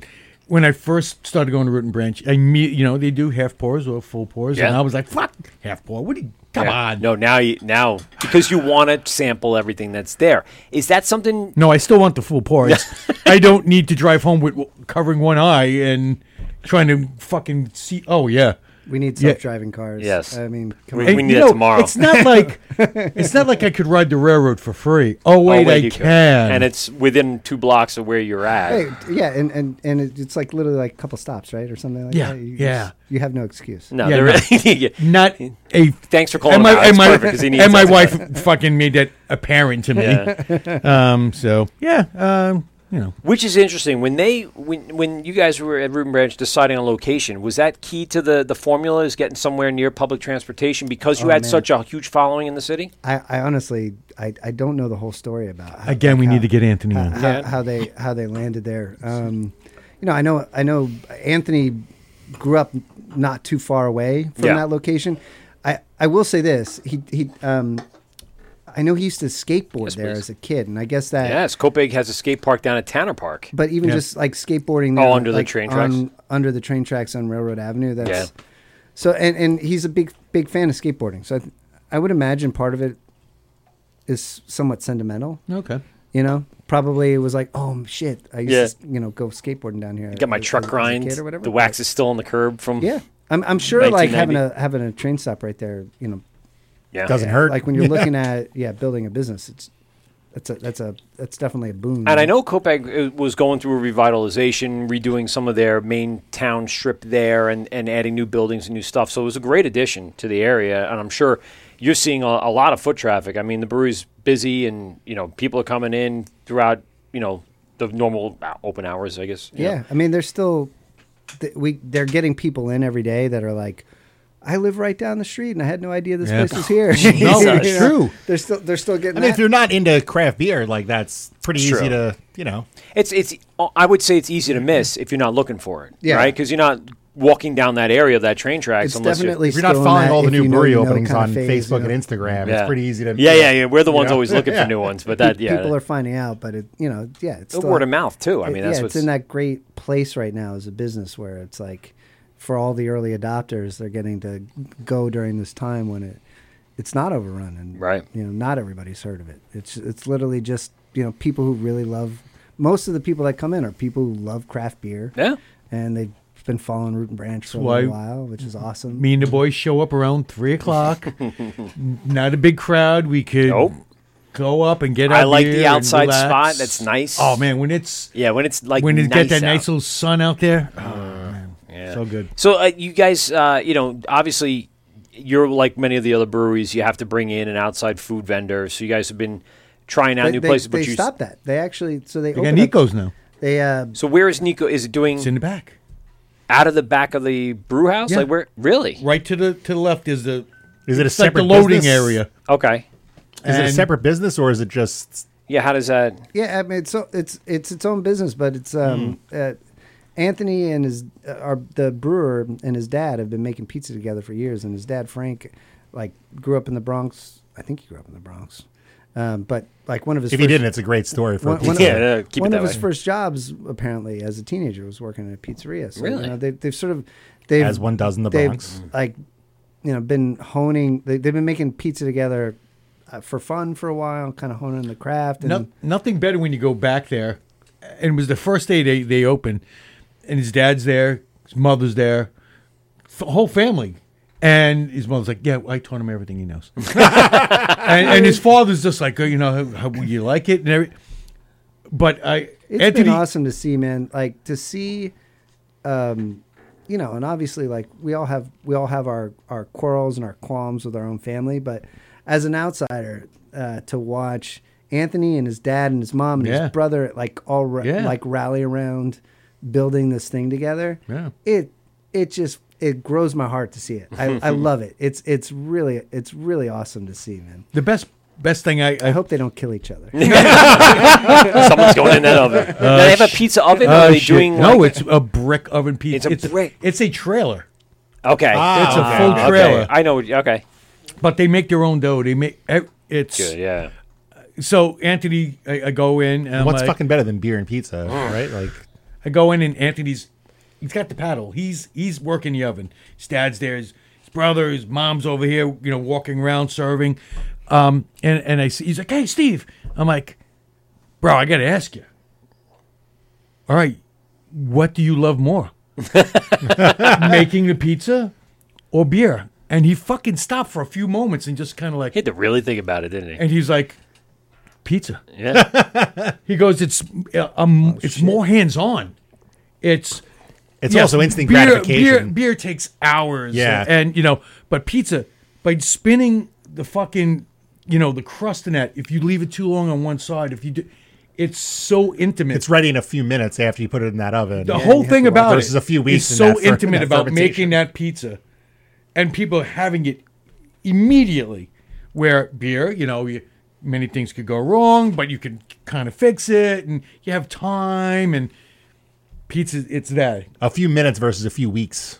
I for love the that payoff, synergy yeah. though, right? It's like it's still grain and fermentation, Yeah. right? Like Yeah. creating something delicious with grain and fermentation. And I even said to him, I go, bro, And do you go traditional? Like, do you, do you go like a pilsner, you know, and your margarita or Neapolitan slice, or do you go with a ton of adjuncts and you know, I'm going- hot honey and I'm going banana sausage peppers with an sausage? IPA. Yeah, you know? Yeah, something No, hearty. With let the me tell you that Turkish Turkish pills oh yeah, man. with with the friggin' white slice.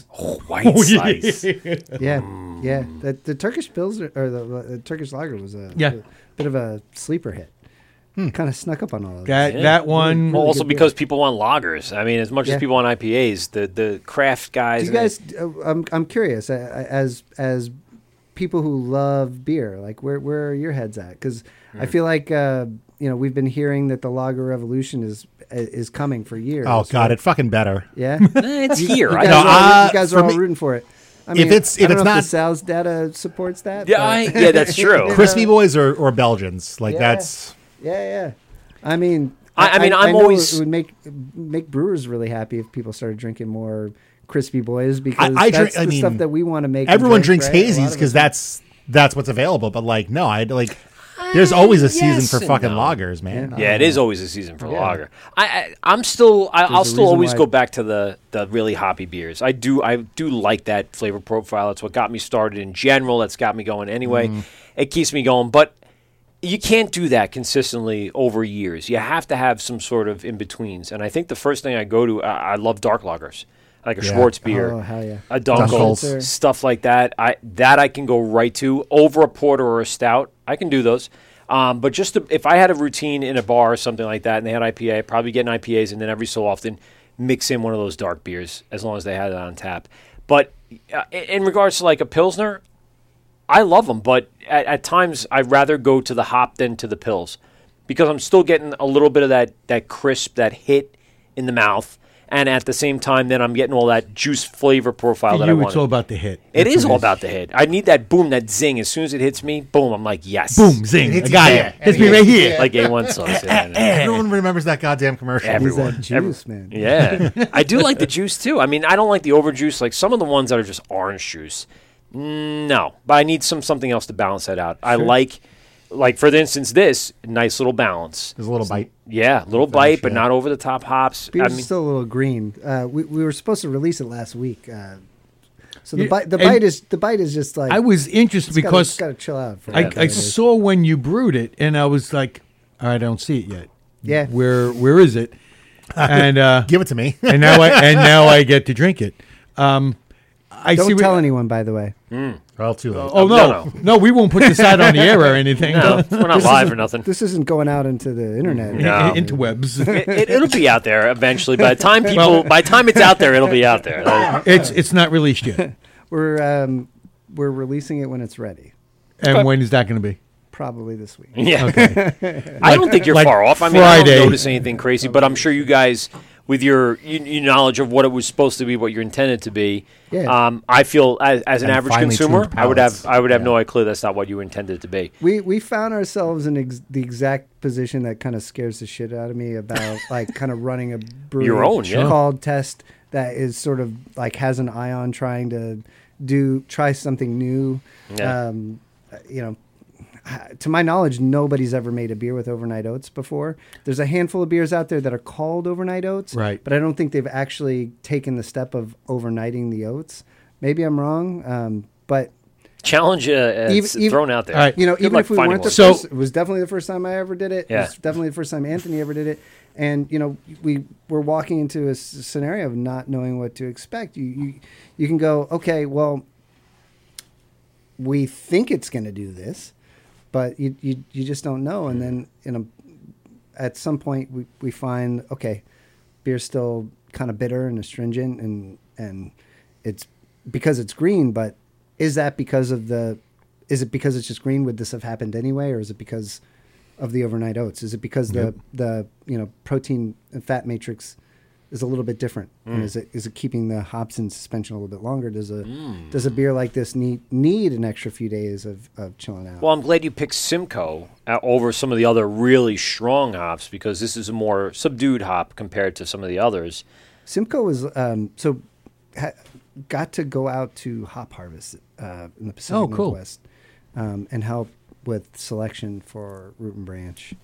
And of the hops that we rubbed, the Simcoe was by far and away the best hop I had ever ever handled. Smelled. Really? Um, it just it, it like it really made an impression on both of us. She like happens. Um, so sort of like you know, when it came to making a making a hoppy beer together, using using the Simcoe seemed like a logical choice. It was just like, and, and I, I don't think Anthony's ever made a, a single hop uh, like a beer with only Simcoe. Um, I've done it once, but not with like really great Simcoe like this. Uh, and was it was it pellet, or did you use pellets, cryo? yeah, yeah, oh, okay. yeah, pellets, pellets. Um, yeah, I mean, I'm wondering if, you know, again, this is all new now. Yeah. Um, if you use cryo instead of you use using the pellets, you know what? The, again, this is. I love this stuff. Yeah. Because now it's like, okay, we did this. Why did this happen? Yeah. And that's the I mean, great part is I did- trying to I've figure definitely out. seen when like with using cryo, if you use it in a late stage dry hop, you know, it it definitely seems to leave some bite, yeah. Oh yeah. leaves the beer a little green. I think I, for me, for my process, I've found that cryo works a little bit better um, earlier in the process. Like, Now like did- to use it you use Simcoe for the whole hot side, cold side. all Simcoe, all pellets. okay. Um, but yeah, the stuff that, that we got to select, and it, and it was really special stuff. So it's cool to get to see it stand up on its own. in That's a- awesome. in a beer. And I mean, that's sort of like this is what makes making hoppy beer really fun. Uh, Like when when you when you get to kind of like touch it in the beginning, and then kind of see it stand alone in its own beer, and, and kind of see what it can do. That that that for me is like that's that that's what makes makes you want to make beer, right? Sure. It's like For me, it's cashmere. Cashmere is awesome. I great fucking love cashmere Yeah. so much. Anytime, you know, I was doing a collab with somebody, I always was like, oh, and then put some cashmere in it. Can we, can we put cashmere? Everything is for cashmere. in it. Man, man hands uh, with uh, Sand, Sand, City. Yeah. They're like, oh, you know, here's the recipe. I went through the recipe. I'm like, yeah, that's good. Yeah, I like that. Yeah, this- Yeah. It's, uh, I'm uh, like, what about some hey, cashmere? how about can we put some cashmere here or Comet?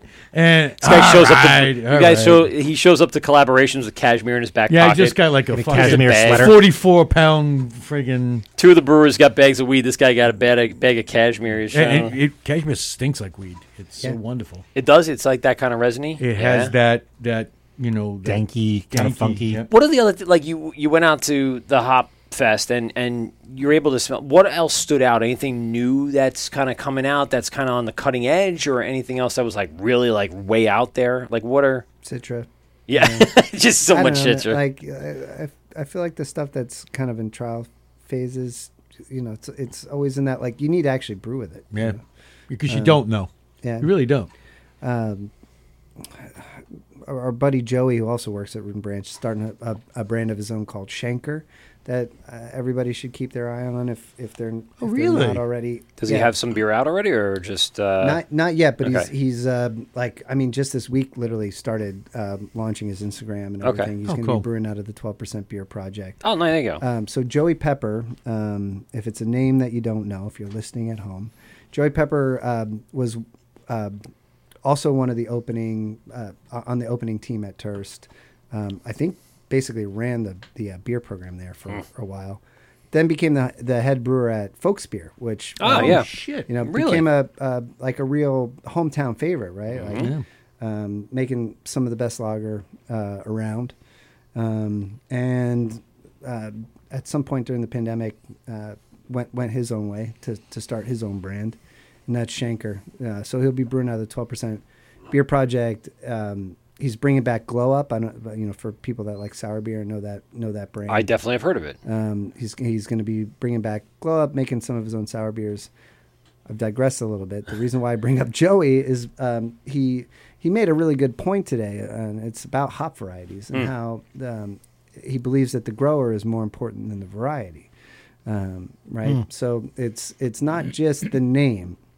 Like fancy names are, are great, but it like you also have to pay attention to where they're coming from and who's growing them because usually the best stuff is coming from specific places, and we've seen like, I mean, Root and Branch has been and and, and Joey um, and a- and a lot of other great hoppy beer breweries are, are have been employing uh, freestyle hops from New Zealand to great Yes. success, right? And it just just goes to Noble show you how like when you have you know people who really care about their craft and what they're doing, you know, it's uh, um, that has as much of, or if Without not doubt. more of an effect on the end product than the actual variety of the, the plant itself. Back- and we know there's terroir in plants, so it, Oh, Yeah. sure. or in hops specifically, so that that all makes sense. Back in the day, I I got turned on by Sorachi Ace from Brooklyn Brewery. When that first Oh, came yeah. out, I was like, Their saison, holy right? fuck. are they still doing that I haven't seen that in forever. I haven't seen that in Yeah. the longest time. But Huh. the, the key was it was a Sorachi Ace hop that was only grown in Japan over on, by this volcanic ash area. And I'm like, Jesus Christ, it's so good. And I got my hands on Sorachi Ace from Japan. And I brewed this beer, and I'm like, I brought it to a festival, and people were like, oh my God, this is the best beer we ever had. This is fantastic. Could never get the hop again. yeah, I don't know Well, it's but a- it's a but here's the fucked up thing. hop, right? I got it from uh, Yakima. Wasn't, Wasn't the same. same. wasn't the same. It was Sure. close, but Sure. it did not have that wow factor. was it because they didn't get it from the right region in which the original one came from It doesn't or- matter. Soil.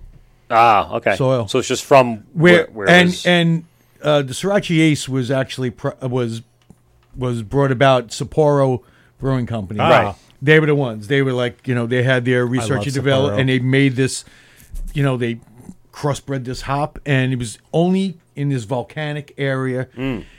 It's only like an acre. how crazy is that they got a hop Like the that grows Santa in volcanic of yeah hops. When And- they, there's a there's a, a, a manual uh, on hops that every brewer reads that's literally called hops, right? And in that book, uh, they state hops grown on one side of the road of like citra hops grown on one side of the road can be com- like can taste completely different from citra hops grown on the other side. Of the road. eh, But you know, you got to think about it. It's the same thing like wine, like grapes.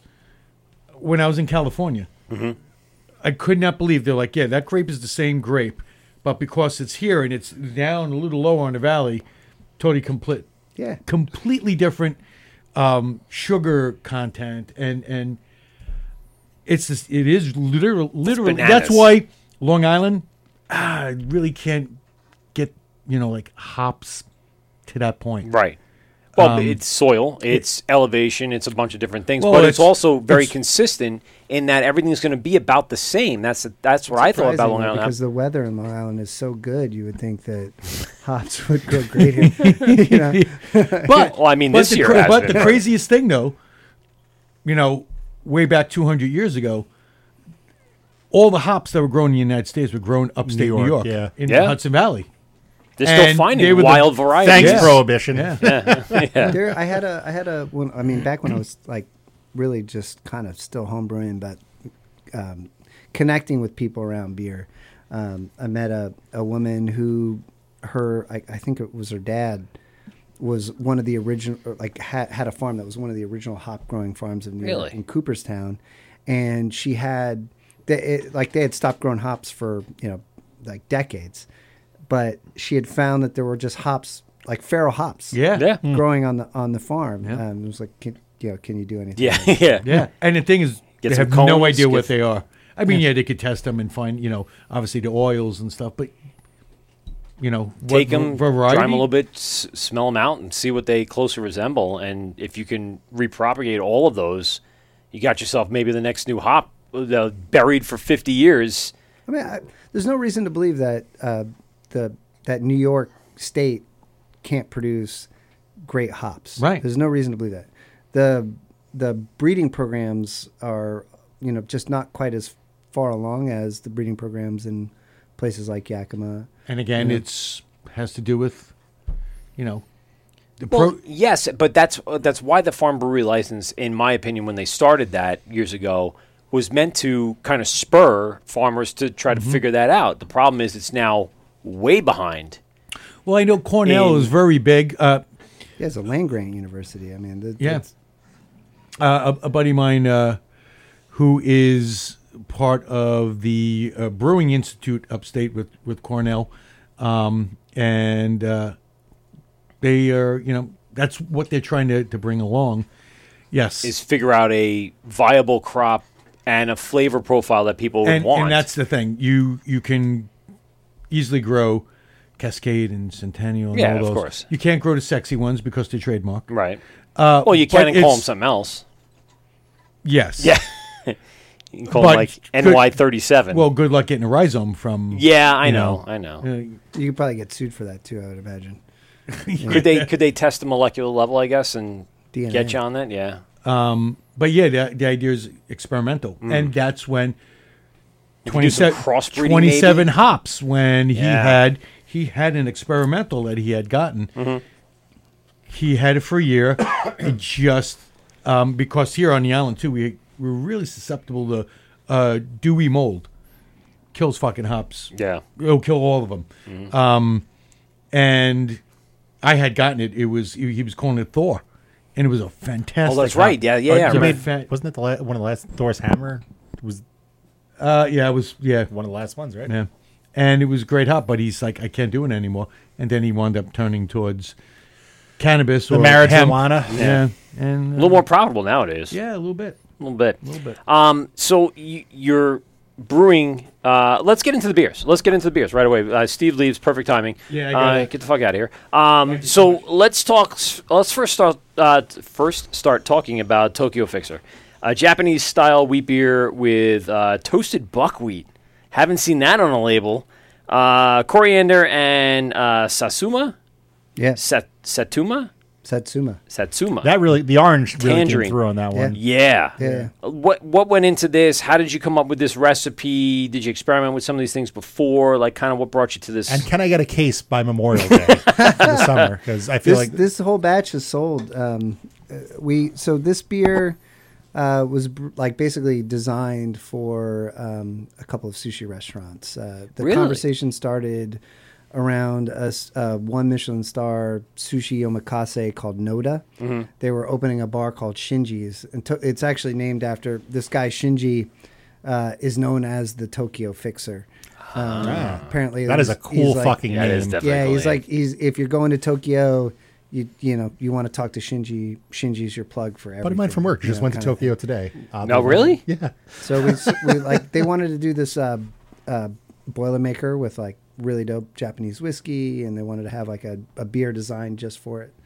Um, and that's where the conversation started. But we also wanted to think about uh, pairing it with sushi, sushi, which is where the flavor arrangement really kind of like I guess spurred from. Um, the label should say soba cha, but we because of the government, you know, we had to change it to toasted buckwheat. because, um, It's such a nicer name than saying toasted buckwheat, but yeah, um, soba cha is basically a toasted buckwheat tea, Mm-hmm. um, Japanese uh, buckwheat tea. That it, you know, it just it's really aromatic. It kind of has these like notes of sesame. Really fascinating stuff. Um, buckwheat is a seed; it's not a grain, Mm-hmm. um, which is uh, was a little another uh, hiccup for us with with labeling and having to change the wording. on now it, did you have to mill that? Is that what? uh, we actually just kind of dry, Full- full seed? basically treated it like a dry hop. Oh. Oh. which was probably a bad idea. Hmm. um, Why? well, Just because it's- should have pasteurized it or Uh, something. all right. Well, I, I don't. Nothing to Yeah. me came out No, of it the beer that way. That one's Yeah. really good. That was delicious. But like the thinking there is, you know, uh, in terms of just thinking about sushi, Mm-hmm. um, you know, you're you're looking at like a piece of fish, Mm-hmm. some nori, uh, and some rice, right? And I feel like pairing with the rice, the grains kind of have that covered. Uh, the buckwheat comes in as a note that's meant to play off the nori because that also kind of has like a toasted note. If you haven't if you've Mhm. ever eaten like just like seaweed chips or anything like that. Yeah. Um, and then the satsuma, I mean, satsuma tangerine is such a special ingredient. You know, like all Japanese citrus is like so aromatic, and um, like satsumas are are, I think, probably about as special as they get. Um, when we were handling the juice, getting it into the beer, it was just like I, I wanted to drink it. you know? didn't didn't want to give it to the beer. now, um, when you, when you think about the packaging, because you have them in uh, twelve ounce cans, was it because they were going to the restaurants? Uh, I mean, I, I'd love I'd love to give you a better answer than they just wanted it in twelve ounce cans. Okay.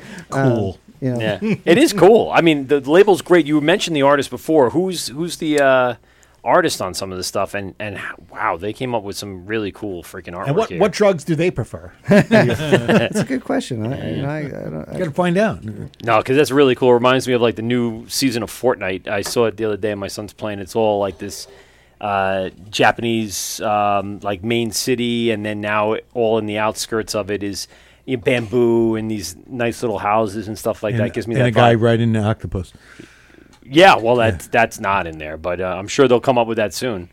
Um, the, the the can art you said was who? who I, you mentioned it's, before. it's actually it's so it's an artist from um, Latin America. Guy's named Christian, um, and uh, it's sort of like one of the beautiful things about the world that we're living in right now, right? Like especially like uh, like when you're making craft beer. You, you can now, if you're looking for an artist, Mm-hmm. you have the ability to connect with an artist that's in any part Yep. of the world. so you just search Uh, out artwork cool. and see whose style Yeah, you just really sort of like. looking for you know looking for artists that um, you know had an affinity for um, Japanese culture and um, we we sort of like we basically put together like you know here are five different artists that we think are cool but very different Mhm. in terms of uh, style um, and let the restaurant pick Yeah. um, uh, but they ended up loving them so much that they actually had them. They commissioned them to do um, artwork for a mural that's going up like really, that's like the cool. side of like a three-story building in Oh. in, uh, in Brooklyn, um, next to one of their locations. So Fly him in from wh- where in Latin America was he? I think he's Colombian Christian. I, I, um, It's it just seems, and of course, like we have people here that have uh, you know a love for Japanese culture. It seems weird to have someone from Colombia just really, you know, connect to the Japanese culture. But it's no different than us. I mean, it's no no different than w- what we would do. Like, how far away are we from that anyway? yeah, But we don't have in, in my opinion our culture is a mixed culture but them they have like this culture's background this this feeling of, of history and, and, and life and it would it just seems to me like a little odd, but at the same time, beautiful artistry. Yeah. And Yeah. now, did you commission him for other uh, programs, or are you kind of jumping around between artists, or what do you? Would love to. I mean, I'm I'm if- uh, as where test is concerned, we're sort of uh, looking at doing like mini series with artists. So, Oh, okay. You know, um, commissioning like two or three pieces at a time, Mm-hmm. and and running those. Um, partly because. Just so many great artists out there. and, Yeah, you like, want 'em it's all. like you want to you want to work with everybody. I don't like know how good that is from a branding standpoint. You know, like you know, um, I feel like brands that really are able to create a great um, brand identity, or Mm-hmm. you know, they really zero in on a single artist or a single style. Well, you have the Hudson, right? And and. Hudson has that unique look. Like when I see that uh, sour double IPA on a shelf, I know it's Hudson, just even Yeah. from like ten feet away. Like that. Yeah. That's that. E- Evan, though, their artist is he's like he's like on a on a, on a moonshot from um, starting out creating artwork for Hudson Valley. Like, I mean, I, I- I don't know if there's an artist creating artwork for a brewery that has created a bigger following for for themselves than Evan. Wow. Like, uh, like if you look at his Instagram, he's like like approaching half a million followers. Holy smokes! Yeah, it- he's just like he's managed to really strike a chord with people. It's pretty pretty amazing. It speaks to people too. Yeah. it's got that upstate feel, that upstate vibe. You know, Yeah. you, you you know by being up in New Paltz and Albany and Beacon and all that area there, uh, Newburgh. th- It's just that feel, and and it kind of connects with that local area, and then again gaining popularity through word of mouth for sure. I mean, they've they've made some really great choices though. You know, too like uh, like canceling my order online. oh, Here he goes again. I had to mention it. I'm really glad we didn't. we haven't. Oh my God! Well, we You waited this brought up, you brought up one Waited of the this worst, long. glad. one Well, of the Ben- worst things that has ever happened to Not the worst. It just you. Make it sound like Was it's, it- we know how. but was it? post COVID, we know how important it was for breweries to ship stuff out, right? To get it all over New York State or even I'm really beyond glad if they we're could. this all out again. No, I'm just throwing it out. I'm not going to go back to the story. I'm just saying it was really important to do that, and for for for and I know how popular they became because Oh, yeah, popular. they can send their 750s all over the place. But Um, when Mike wants but to where order them, didn't they send and one? they're in his me, cart. To me, they were in my cart, and apparently being in the cart does not mean you get to purchase it. And even when there's a timer running down, like, but I was I was on the beach, right? I'm on I'm at uh, I forget where I was. Uh, I guess Cedar Beach or whatever, and I'm on my phone and I'm waiting for that release. You know, like I, I'm a I'm a Hudson fan, so I'm like, yes, I'm gonna get this. I put three bottles in my cart. Um, I go to check out. My credit card has the wrong pin, uh, the three digits on the back. So I quickly went to my bag. I got the thing, three digits, put it, gone, out of stock. So you I'm like, wait a second, it so was you in my admit cart. it's your fault. Well, n- yes and no, but once it's in your cart, shouldn't it stay in your cart as long as the timer hasn't expired? not if you have the wrong pin. That is that is a good point. So I'll I'll take partial twenty percent responsibility, and that was enough to to to not have my order To shipped to make my you house. angry. I was angry. I How was many angry. years I'm ago was it this? now. Like four, three. No, it was post COVID, so it's the year after COVID. I remember being on the beach, and it's like the first time I was on the beach. you've got no shot at getting a PlayStation Five. No, absolutely not. I'm ter- You know what is? And I'm, And so- Ben went right there. I'm very good at technology, but at the same time, Stabbed you in your heart. Ah, I don't need a PlayStation. I got my Switch. I'm good to go. Oh, My- here we I'll go. say I got my Sun Switch, which Yeah. is all the video games I need. I don't play too many, so all right, go to bed. I need to have that. yeah. Well, that's it. as soon as he goes to bed, I'll take the earphones. Bloop, okay. tick, tick, tick, tick. Um, Super Smash Brothers is a lot of fun. I got to tell you that. And I've never left Nintendo. While we're talking about the subject, I don't think I had a, uh, an Xbox at one point, and just meh.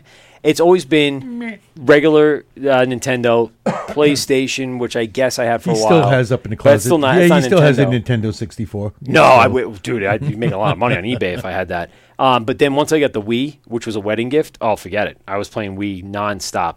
And now the Switch, pff, so much easier. It's like this big, and I'm, I'm, it goes anywhere we go. So it's a nice little time waster when you just want to mellow out and chill and just waste time away a little bit at 10 o'clock at night with a dogfish next to you. Um, so I want to, I want to touch on the other beers that you have there. What's, what's in the other four pack? You, well, Sorry, well let, wait before you do that. I mean, Yeah. for, for sure, take that out and let's talk a little bit about your root and branch collab because I know we kind of touched on a lot of things here with the multi uh, overnight multi wheat. Uh, but uh, what else? Uh, oat wheat. Um, what else kind of went into this? So without giving away all the secrets, what was the essence of this? I know you're saying you're letting it sit for a minute, But what were you trying to, to make? Just oats. something with that level of you know ABV, or uh, did, did you hit all the points that you intended when you first started this? I mean, for the most part, we um, it's a pretty simple beer, like in the sense that you know anybody making good hazy IPA is not going to be shocked by you know, how the beer was made. Yeah. Um, you know, basically all we did was we took a portion of, of the oat part of the grain bill and we made Overnight over, made overnight oats with it. Um, it's something that people do at home all the time, right? You eat overnight oats. Um, the practical upshot seemed to be like if this works, we're basically going to be able to um, push a bunch of oat cream and oat milk over into the kettle, um, and we managed to do it. I, I like kind of like at this point, somewhat famously got a text message from Anthony as I was driving into the brewery after the oats had overnighted. That said, "Son of a bitch, it worked." Because I think all three of us, um, um, Anthony is assistant brewer, uh, Brad Carlin, who we uh, go, who goes by Bird, the king of the castle, Carlin. Um, uh, I think the three of us were just like expecting to walk into a very stuck, uh, sort of like overnight oat mash that had just turned into Globule. cement like glue. um, and it like it turned out that no, it didn't. Like we started recirculating, it was like it just was pure oat cream recirculating. Um, and like pumping it over, we just started like filling the bottom of the kettle with like beautiful looking oat milk, and then we And it truly looked that way. Yeah, It- yeah, no, I, saw mean, the post. and Yeah, we just mashed in an IPA on top of it. Um, Wow. Pump that over. and you can see like even a little bit left there in your glass. It has that lighter color. Yeah. um, something that you don't normally see from a nice hazy, juicy IPA. Yeah. um, is that lighter color instead of like that orangey, you know, almost bordering tingy kind of thing.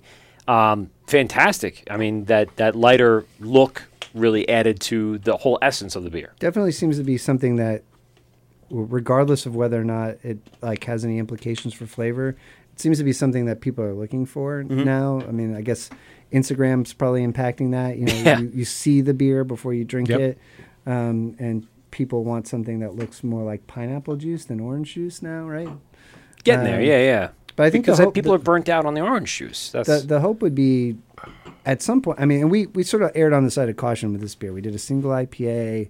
We just like split some of the oat bill because I, I think we were all we we wanted to avoid making something that was going to be thick to the point of being undrinkable. Kind of looked at it like let's let's be careful. Let's make a single, not a double. Let's just split the oat bill, and then we can start to back into trying to like get like textures of creaminess that feel balanced. Um, so I I mean, I guess to answer your question, if we were shooting for anything, if if if I had a an idea in my mind of of what I'd like to see these beers kind of turn into, you know, I, I'd like I think we're trying to explore this idea of like creating oat cream. Um, and getting it to emulsify in, in, into the liquid, suspend the liquid in a, in a way that affects the flavor and the texture of the beer positively, so that you have you know this sort of like like the creaminess, you know, like little milky creaminess or whatever. Now, after you've gone through this test, see what I did there. Um, you have the ability now. Do you think you can go to the double? You think you're going to try something like that out? You think you want to take it to the next level? Yeah, I would love to. Yeah. Um, I would love to. I don't know if Anthony wants to. Do it. I think he's sort of like Yeah, the heart, the anxiety attack last time. He's like, all right, this is a two day brew, okay? Yeah, I mean, it is kind of a pain in the ass. You know, it's like like all all all things. You know, a little bit of extra effort, but it like when, when it comes to brewing, it ends up being a little bit of a pain in the ass. Is that what you do day one? Is just basically let the oats sit first, and then you brew the day the IPA the next day, and then combine. We literally, I mean, we made overnight oats. Yeah. You know, um, you know it, like do a cursory Google search of how to make overnight oats. Um, and and you have the hack on on how. Yeah, You have that. cheat code implemented. yeah. I know how they brewed that beer. Um, so let's talk about this uh, this last one here that you have. Uh, so this is a sour IPA, correct? I brought so I brought um, I brought two sour IPAs. Okay. Um, both might be a little long in the tooth, but so I brought Symposium, which is the first beer that Test ever made. I want to. I want to try that Um, one. this- That one is uh, the one I've been eyeing since you've been posting uh, Okay. a while back. Sorry, but they're both. So Peter, So Can- Oh, my glass is full. I'm sorry. Yeah, okay, no, you can have some more multi oat. But tell me about this because this you said right on. first iteration in, in the sense of this is like what you started with. This, this is is this is what we started with, and and sort of um, very much a continuation of uh, a series of collaborations that I did with um, Root and Branch in Hudson Valley that really kind of got Test up on its feet, kind of got its name out there, um, and this was just planting beers around this fatty heirloom oat variety. that's the um, blood orange right Should I there. send more down? Very nice. No, it's a, it's a good half can He's there. not- he's- he's yeah, not going to do it, but Yeah. St- I will. Stephen will I when might he's try a little bit. Um, Yeah, try I mean, this this beer is exactly one year old now, so these the Oh. at this point the acids might be breaking down a little bit. Um, but we, I wouldn't say anything negative about this. Wow. Yes. so that I mean, this is a sour IPA that's made very much in the Hudson Valley sour IPA Yes, it is. um, build, but using um, our American heirloom fatty oats. Uh, and what basically what we did is we kind of dropped the milk sugar a little bit and let the fatty oats kind of play that role of like creating the, the creaminess in the beer. Um, and I think it was successful. Like, Yeah, we, kind of yeah. uh, we, we we actually really proved it out with Secret Life of Plants, which I also. I'll be honest, that held up fantastically. Yeah, really? Fantastic. I mean, there's, um, I took a class on Riesling uh, years ago, um, and and in the class, R- Riesling has sort of developed this not so cult following amongst sommeliers um, because of its capacity to age, and uh, you know you can have these like Rieslings that are like thirty and forty year old white wines that that drink marvelously, and apparently the the reason why is because they have a high level of residual sugar and and they're high acid. Um, and one of the one of the things I learned in the class is that apparently your ability to perceive acid diminishes as sugar content goes up. Right. Okay, As yeah. resi- So you can have a beer that's way more acidic or a wine that's way more acidic, but if, if the residual sugar goes up, you might perceive it as being less acidic. I if that makes sense. Molecularly, it wouldn't be that way, but you would you as your taste buds, you know, kind of figure itself out. Interesting. It would override it. Those things sort of add up to, I mean, a- acid is a preservative, right? Right. um, famously employed in pickles and Yeah. and and oude gueuze and um, you know. Olives. So was, one of the things that attracts me to sour beer is is this idea that you have this built-in preservative and that the the natural preservative in the beer can kind of kind of hold up. Um, but um, I guess with sour IPA in particular, you have that combination of uh, high residual sugar and high acid, and um, I mean we haven't really. Hudson Valley, I think, is developing a back catalog where you can kind of start to see how you know what if whether or not these beers have a capacity Sure. to to age, and it it seems like they it seems like they do. Whether or not they have the capacity to age the way Riesling can, you know, what like 30, 40 years. Um, we'd need to sit on some beer for a 30, 40 years. Yeah, couple, 30, more, couple two, three more decades. and, yeah. uh, well, hopefully you're still around by at that point. That's that's a hell of a uh, resume to have under your belt. I'll be warm food by then. So this was obviously, you know, you're you're doing the the typical souring of dropping pH and things like that. Uh, blood orange using just actual juice, or are you using Juice, yeah. No, Yeah. no extracts or anything like that involved there. You- you looked at it like I, extra- I haven't been able to bring myself to use yet. Yeah, no, it's for the best. I I- think I because mean- you can tell the fruit flavor remains. The like you said, the preservative, the acid has kind of kept it intact. I don't believe it fell off all that much. Not being a huge connoisseur of of uh, let's say sour beers, but liking sour beer in general, wouldn't even know it was sitting on a shelf or old or anything like you said. So wouldn't have a clue. Would would hold up very very well. It's And been sitting at cellar temperature. I don't even know if I kept these cans cold, Yeah. to be honest. That's um, is that why? What? Oh, you're good. Okay, you Yeah, have some. no, I thought no. you were gonna say you wanted more. No. Yeah, so blood, o- blood They held orange, up very well. Yeah. um, and then uh, we the botanical in the beer, which I don't know how well it stands out, but we use this thing called Fiori, Fiori di Sicilia, which means flowers of Sicily, and it's a secret ingredient in panettone. Um, I, hard to find a recipe for it. Um, Is it hard to find the ingredient? not so hard. We ended up kind of like create like creating our best estimation of what we thought it would be. As far as I can tell, like um, the people who sell it, it seems to be like kind of a proprietary thing. Um, but it, it it's basically um, Sicilian citrus blossoms, uh, Sicilian citrus zest, and vanilla. And that you know, P- panettone is that like fa- famous sort of like Christmas bread pastry Yeah, or yeah. whatever, and like The like, one uh, that you get as a gift, and you're like, God damn it, just give me a gift card. Yeah. but at the same time, See, but you, if you, if you go to actually eat it, it's actually pretty good. Yeah. if you no, go fuck, to this like is uh, Uncle Giuseppe's or whatever, Yeah, yeah, yeah. Stacks and stacks. stacks and stacks of them. I remember people I- would s- like search them out. I used to work for a uh, gentleman who started a pizzeria in my town in Amityville and then opened a restaurant. Uh, I'll say because they're not in business anymore. Bellissimo, Manny. Oh, yeah. yeah, Bellissimo, uh, right on uh, Merrick Road in, in Amityville. Uh, loved Bellissimo. Uh, worked for. I was a bartender at Bellissimo for for a good year and a half. That was Manny's Christmas gift to all the staff. He'd come in. panettone. Oh, everyone would Christmas bonus. Christmas. your Christmas bonus would be. I got a bonus with- for you. with a big red box with a cake on it, and you're like, "Oh, thanks, Manny." Yeah. I, but in the end, I'm gonna bludgeon somebody no, with I it. actually, I actually ate it, and it was good. it actually is good. Believe it or not, the night I got it, um, I bought. He he actually sold me a bottle of Johnnie Walker Black because I was going to a bachelor party in Killington. So I brought the cake and the Johnnie Walker, and I show up with the two of these. I got ripped to shit when I walked into that And house it- in Killington.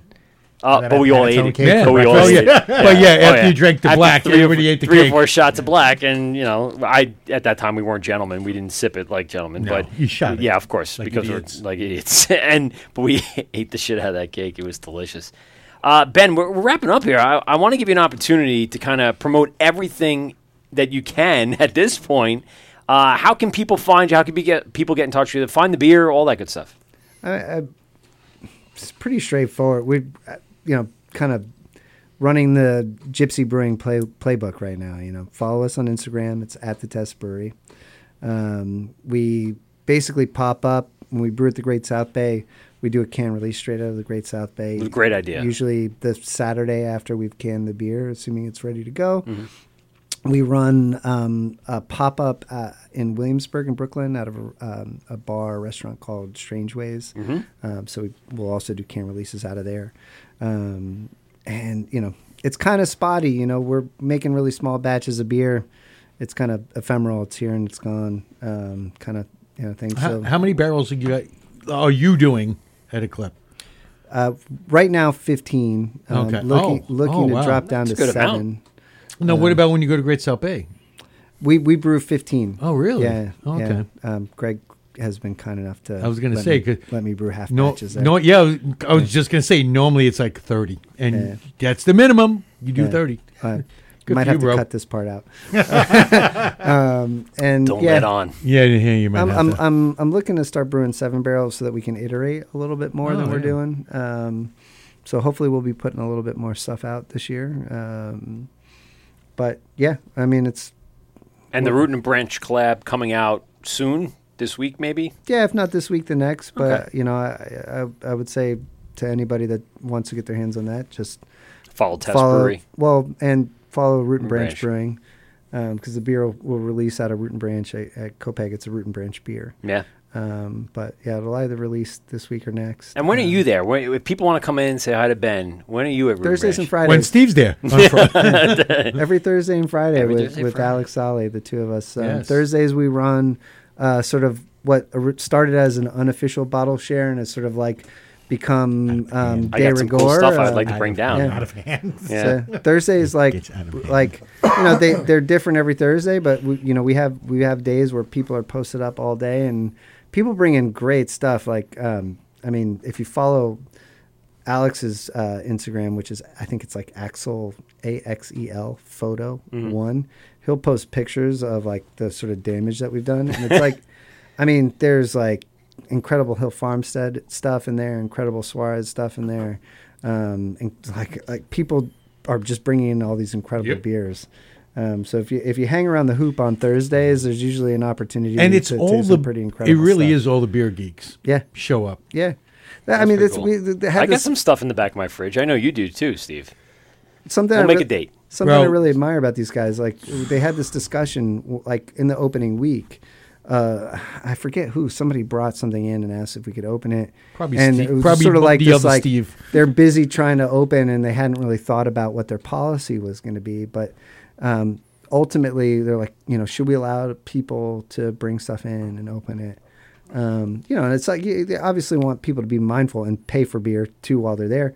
Um, but they they ultimately decided, you know, we all got into this because we're beer geeks, Right. and we want this to be a place where people can geek out about beer. And they decided to sort of endorse, uh, you know, bottle sharing, And it produces a good culture and environment Yeah. for all that to happen. And people are not shying away from the beers that are on tap. Yeah, it's been so. I mean, most people like that come in for the bottle shares are like they, get, they drink like four or five root and branch beers while they're hanging out anyway. Taking the and sips of everyone else's, you know. ends ends up uh, still being a you know practical financial upshot for Yeah. the for the business. yeah, you that's know? nice. Um, Very cool. Yeah. Well, uh, Ben, uh, really appreciate for coming down tonight. I mean, you got to drive back to Brooklyn in the guys nor'easter. enough. I mean, uh, like as somebody who, who's uh, an autodidact who has sort of tried to consume everything beer related, I've read like every manual that's out there, and you know, kind of listened to as many podcasts as I can. I've been a fan of you guys for a while, and Hey, it's thanks. Oh, it's, thank you. um, it's a pretty big honor to get to actually. Uh, be on this side Hang with out, you yeah. guys. Um, it's it's really it's no big cool. deal. Tell tell everyone But out there. It's no. not a big deal. Just come in and hang out. And the thing is, we really have gotten to the point where, like, all right, this is when we're ending the show because, what, 11 o'clock? Oh God, the show It would go like hours. We would just three, keep- three and a half hours. Because, you know, it's just, you know, a, a bunch of like minded people hanging out, drinking good beer, and Sharing talking. stories. Sharing We used to sto- make the mistake of taking the breaks like Oh well, Oh we my take breaks God, to yeah. pee, Yeah. and now we just And realize then we it could like, oh well, like we'll take Well, a it's break also like, because for the five way minutes, that- then it's then it's a twenty minute break. And Yeah. we had three beers during the break. like, You don't Yeah. just Lance God. Armstrong it. Just just keep oh, going. Oh, yeah, just. Oh yeah. Try. We try the best we can. As we get older, the uh, the old prostates are getting smaller, so Well, our and it, bladders did- are. it doesn't help. You know, we we looked at what people want to listen to, and you know, if it's too long, they you know fall off. But if we can can you know just crush everything in there, just get silly, as much. too, like- oh my god, yeah. which was fun. Which was it helped Oh, it was develop a the lot show. it was Yes. it was fun when Yeah. Steve would go home at twelve o'clock get up at like, night yeah, and get up at fucking four Monday. on a Monday. Monday on a Monday. Fucking guys. But we made it through. Yeah. And, and we're in year six, and uh, appreciate people like you. I know. the I- thank you for for the accolades, but appreciate people like you who are out there making. And we were that close to punching Kelsey Grammer. yes, I, we all know. I mean, we really should have. Yeah, it's I another. think. We'll tell you the story afterwards. But uh, for for you making the trek out and coming out and being part of the show, it, this is what it's all about for us: is, is tasting the beer and hearing the stories, and to bring that information out to the people uh, who cannot make it into the brewery or get the story from you directly uh, when you're behind the bar. That's what it was all about, and hopefully, you know, our idea was to kind of keep Long Island and keep New York like a hub for craft beer. And It's rapidly becoming one of the best states in the country for craft absolutely. beer, if not the best. uh, I've, I'm with you. I've always said, and when I first opened a brewery, I, I everybody I talked to, I said, only only thing I want, I want New York to be a destination for craft beer, where people go, oh, I'm going to Portland. Hey, I'm going to you know, going over San here. San Diego. Going, yeah. I want Colorado. I want people to say, oh no, I'm going to New York because they have the best craft beer. Yeah, Yeah. 15 Always wanted breweries that. in Yeah. a, a set 10 square miles. Always wanted And that. they're all killer. Because Knocking, where knocking, craft beer knocking. goes, the deregulation of magic mushrooms follows. ah, there it is. Love it. All right. and that's why that. and on that note, and, This is the Wort of uh, Mike Pete and SteveGovsRadio.com. Really appreciate everyone for tuning in and all the people on Instagram. Uh, check us out on our podcast platforms. New shows come out every two weeks. Uh, we are on Spotify. We're on the Hopped Up Network. We're on iHeart. We're on iTunes. And, uh, of, well, I already said iHeart, right? Oh, Amazon Music. So uh, appreciate for everyone for uh, listening and uh, doing great, by the way. Year six and, and still going strong. People aren't getting bored of us yet, thank God. Uh, so uh, thanks everyone for listening and, and joining to the show, both call-ins and of course on the Graham Live. Uh, something before we get out of here, Stephen. Um, yeah, always make sure the bread is toasted when you have a crack sandwich. Okay. You, did you prepare for that one? No, Okay. that just came to me. I didn't prepare for that. One. No, one. Pete, Peter. It's going to be good to hear this one. Pete, something before we get out of here. Don't forget to have your pet spayed or neutered. This is the Wort with Mike Pete and Steve. GovsRadio.com, and we out. Well, that's two hours of your life that you'll never get back. Are you kidding me? Yeah, yeah. Please hang up and try again.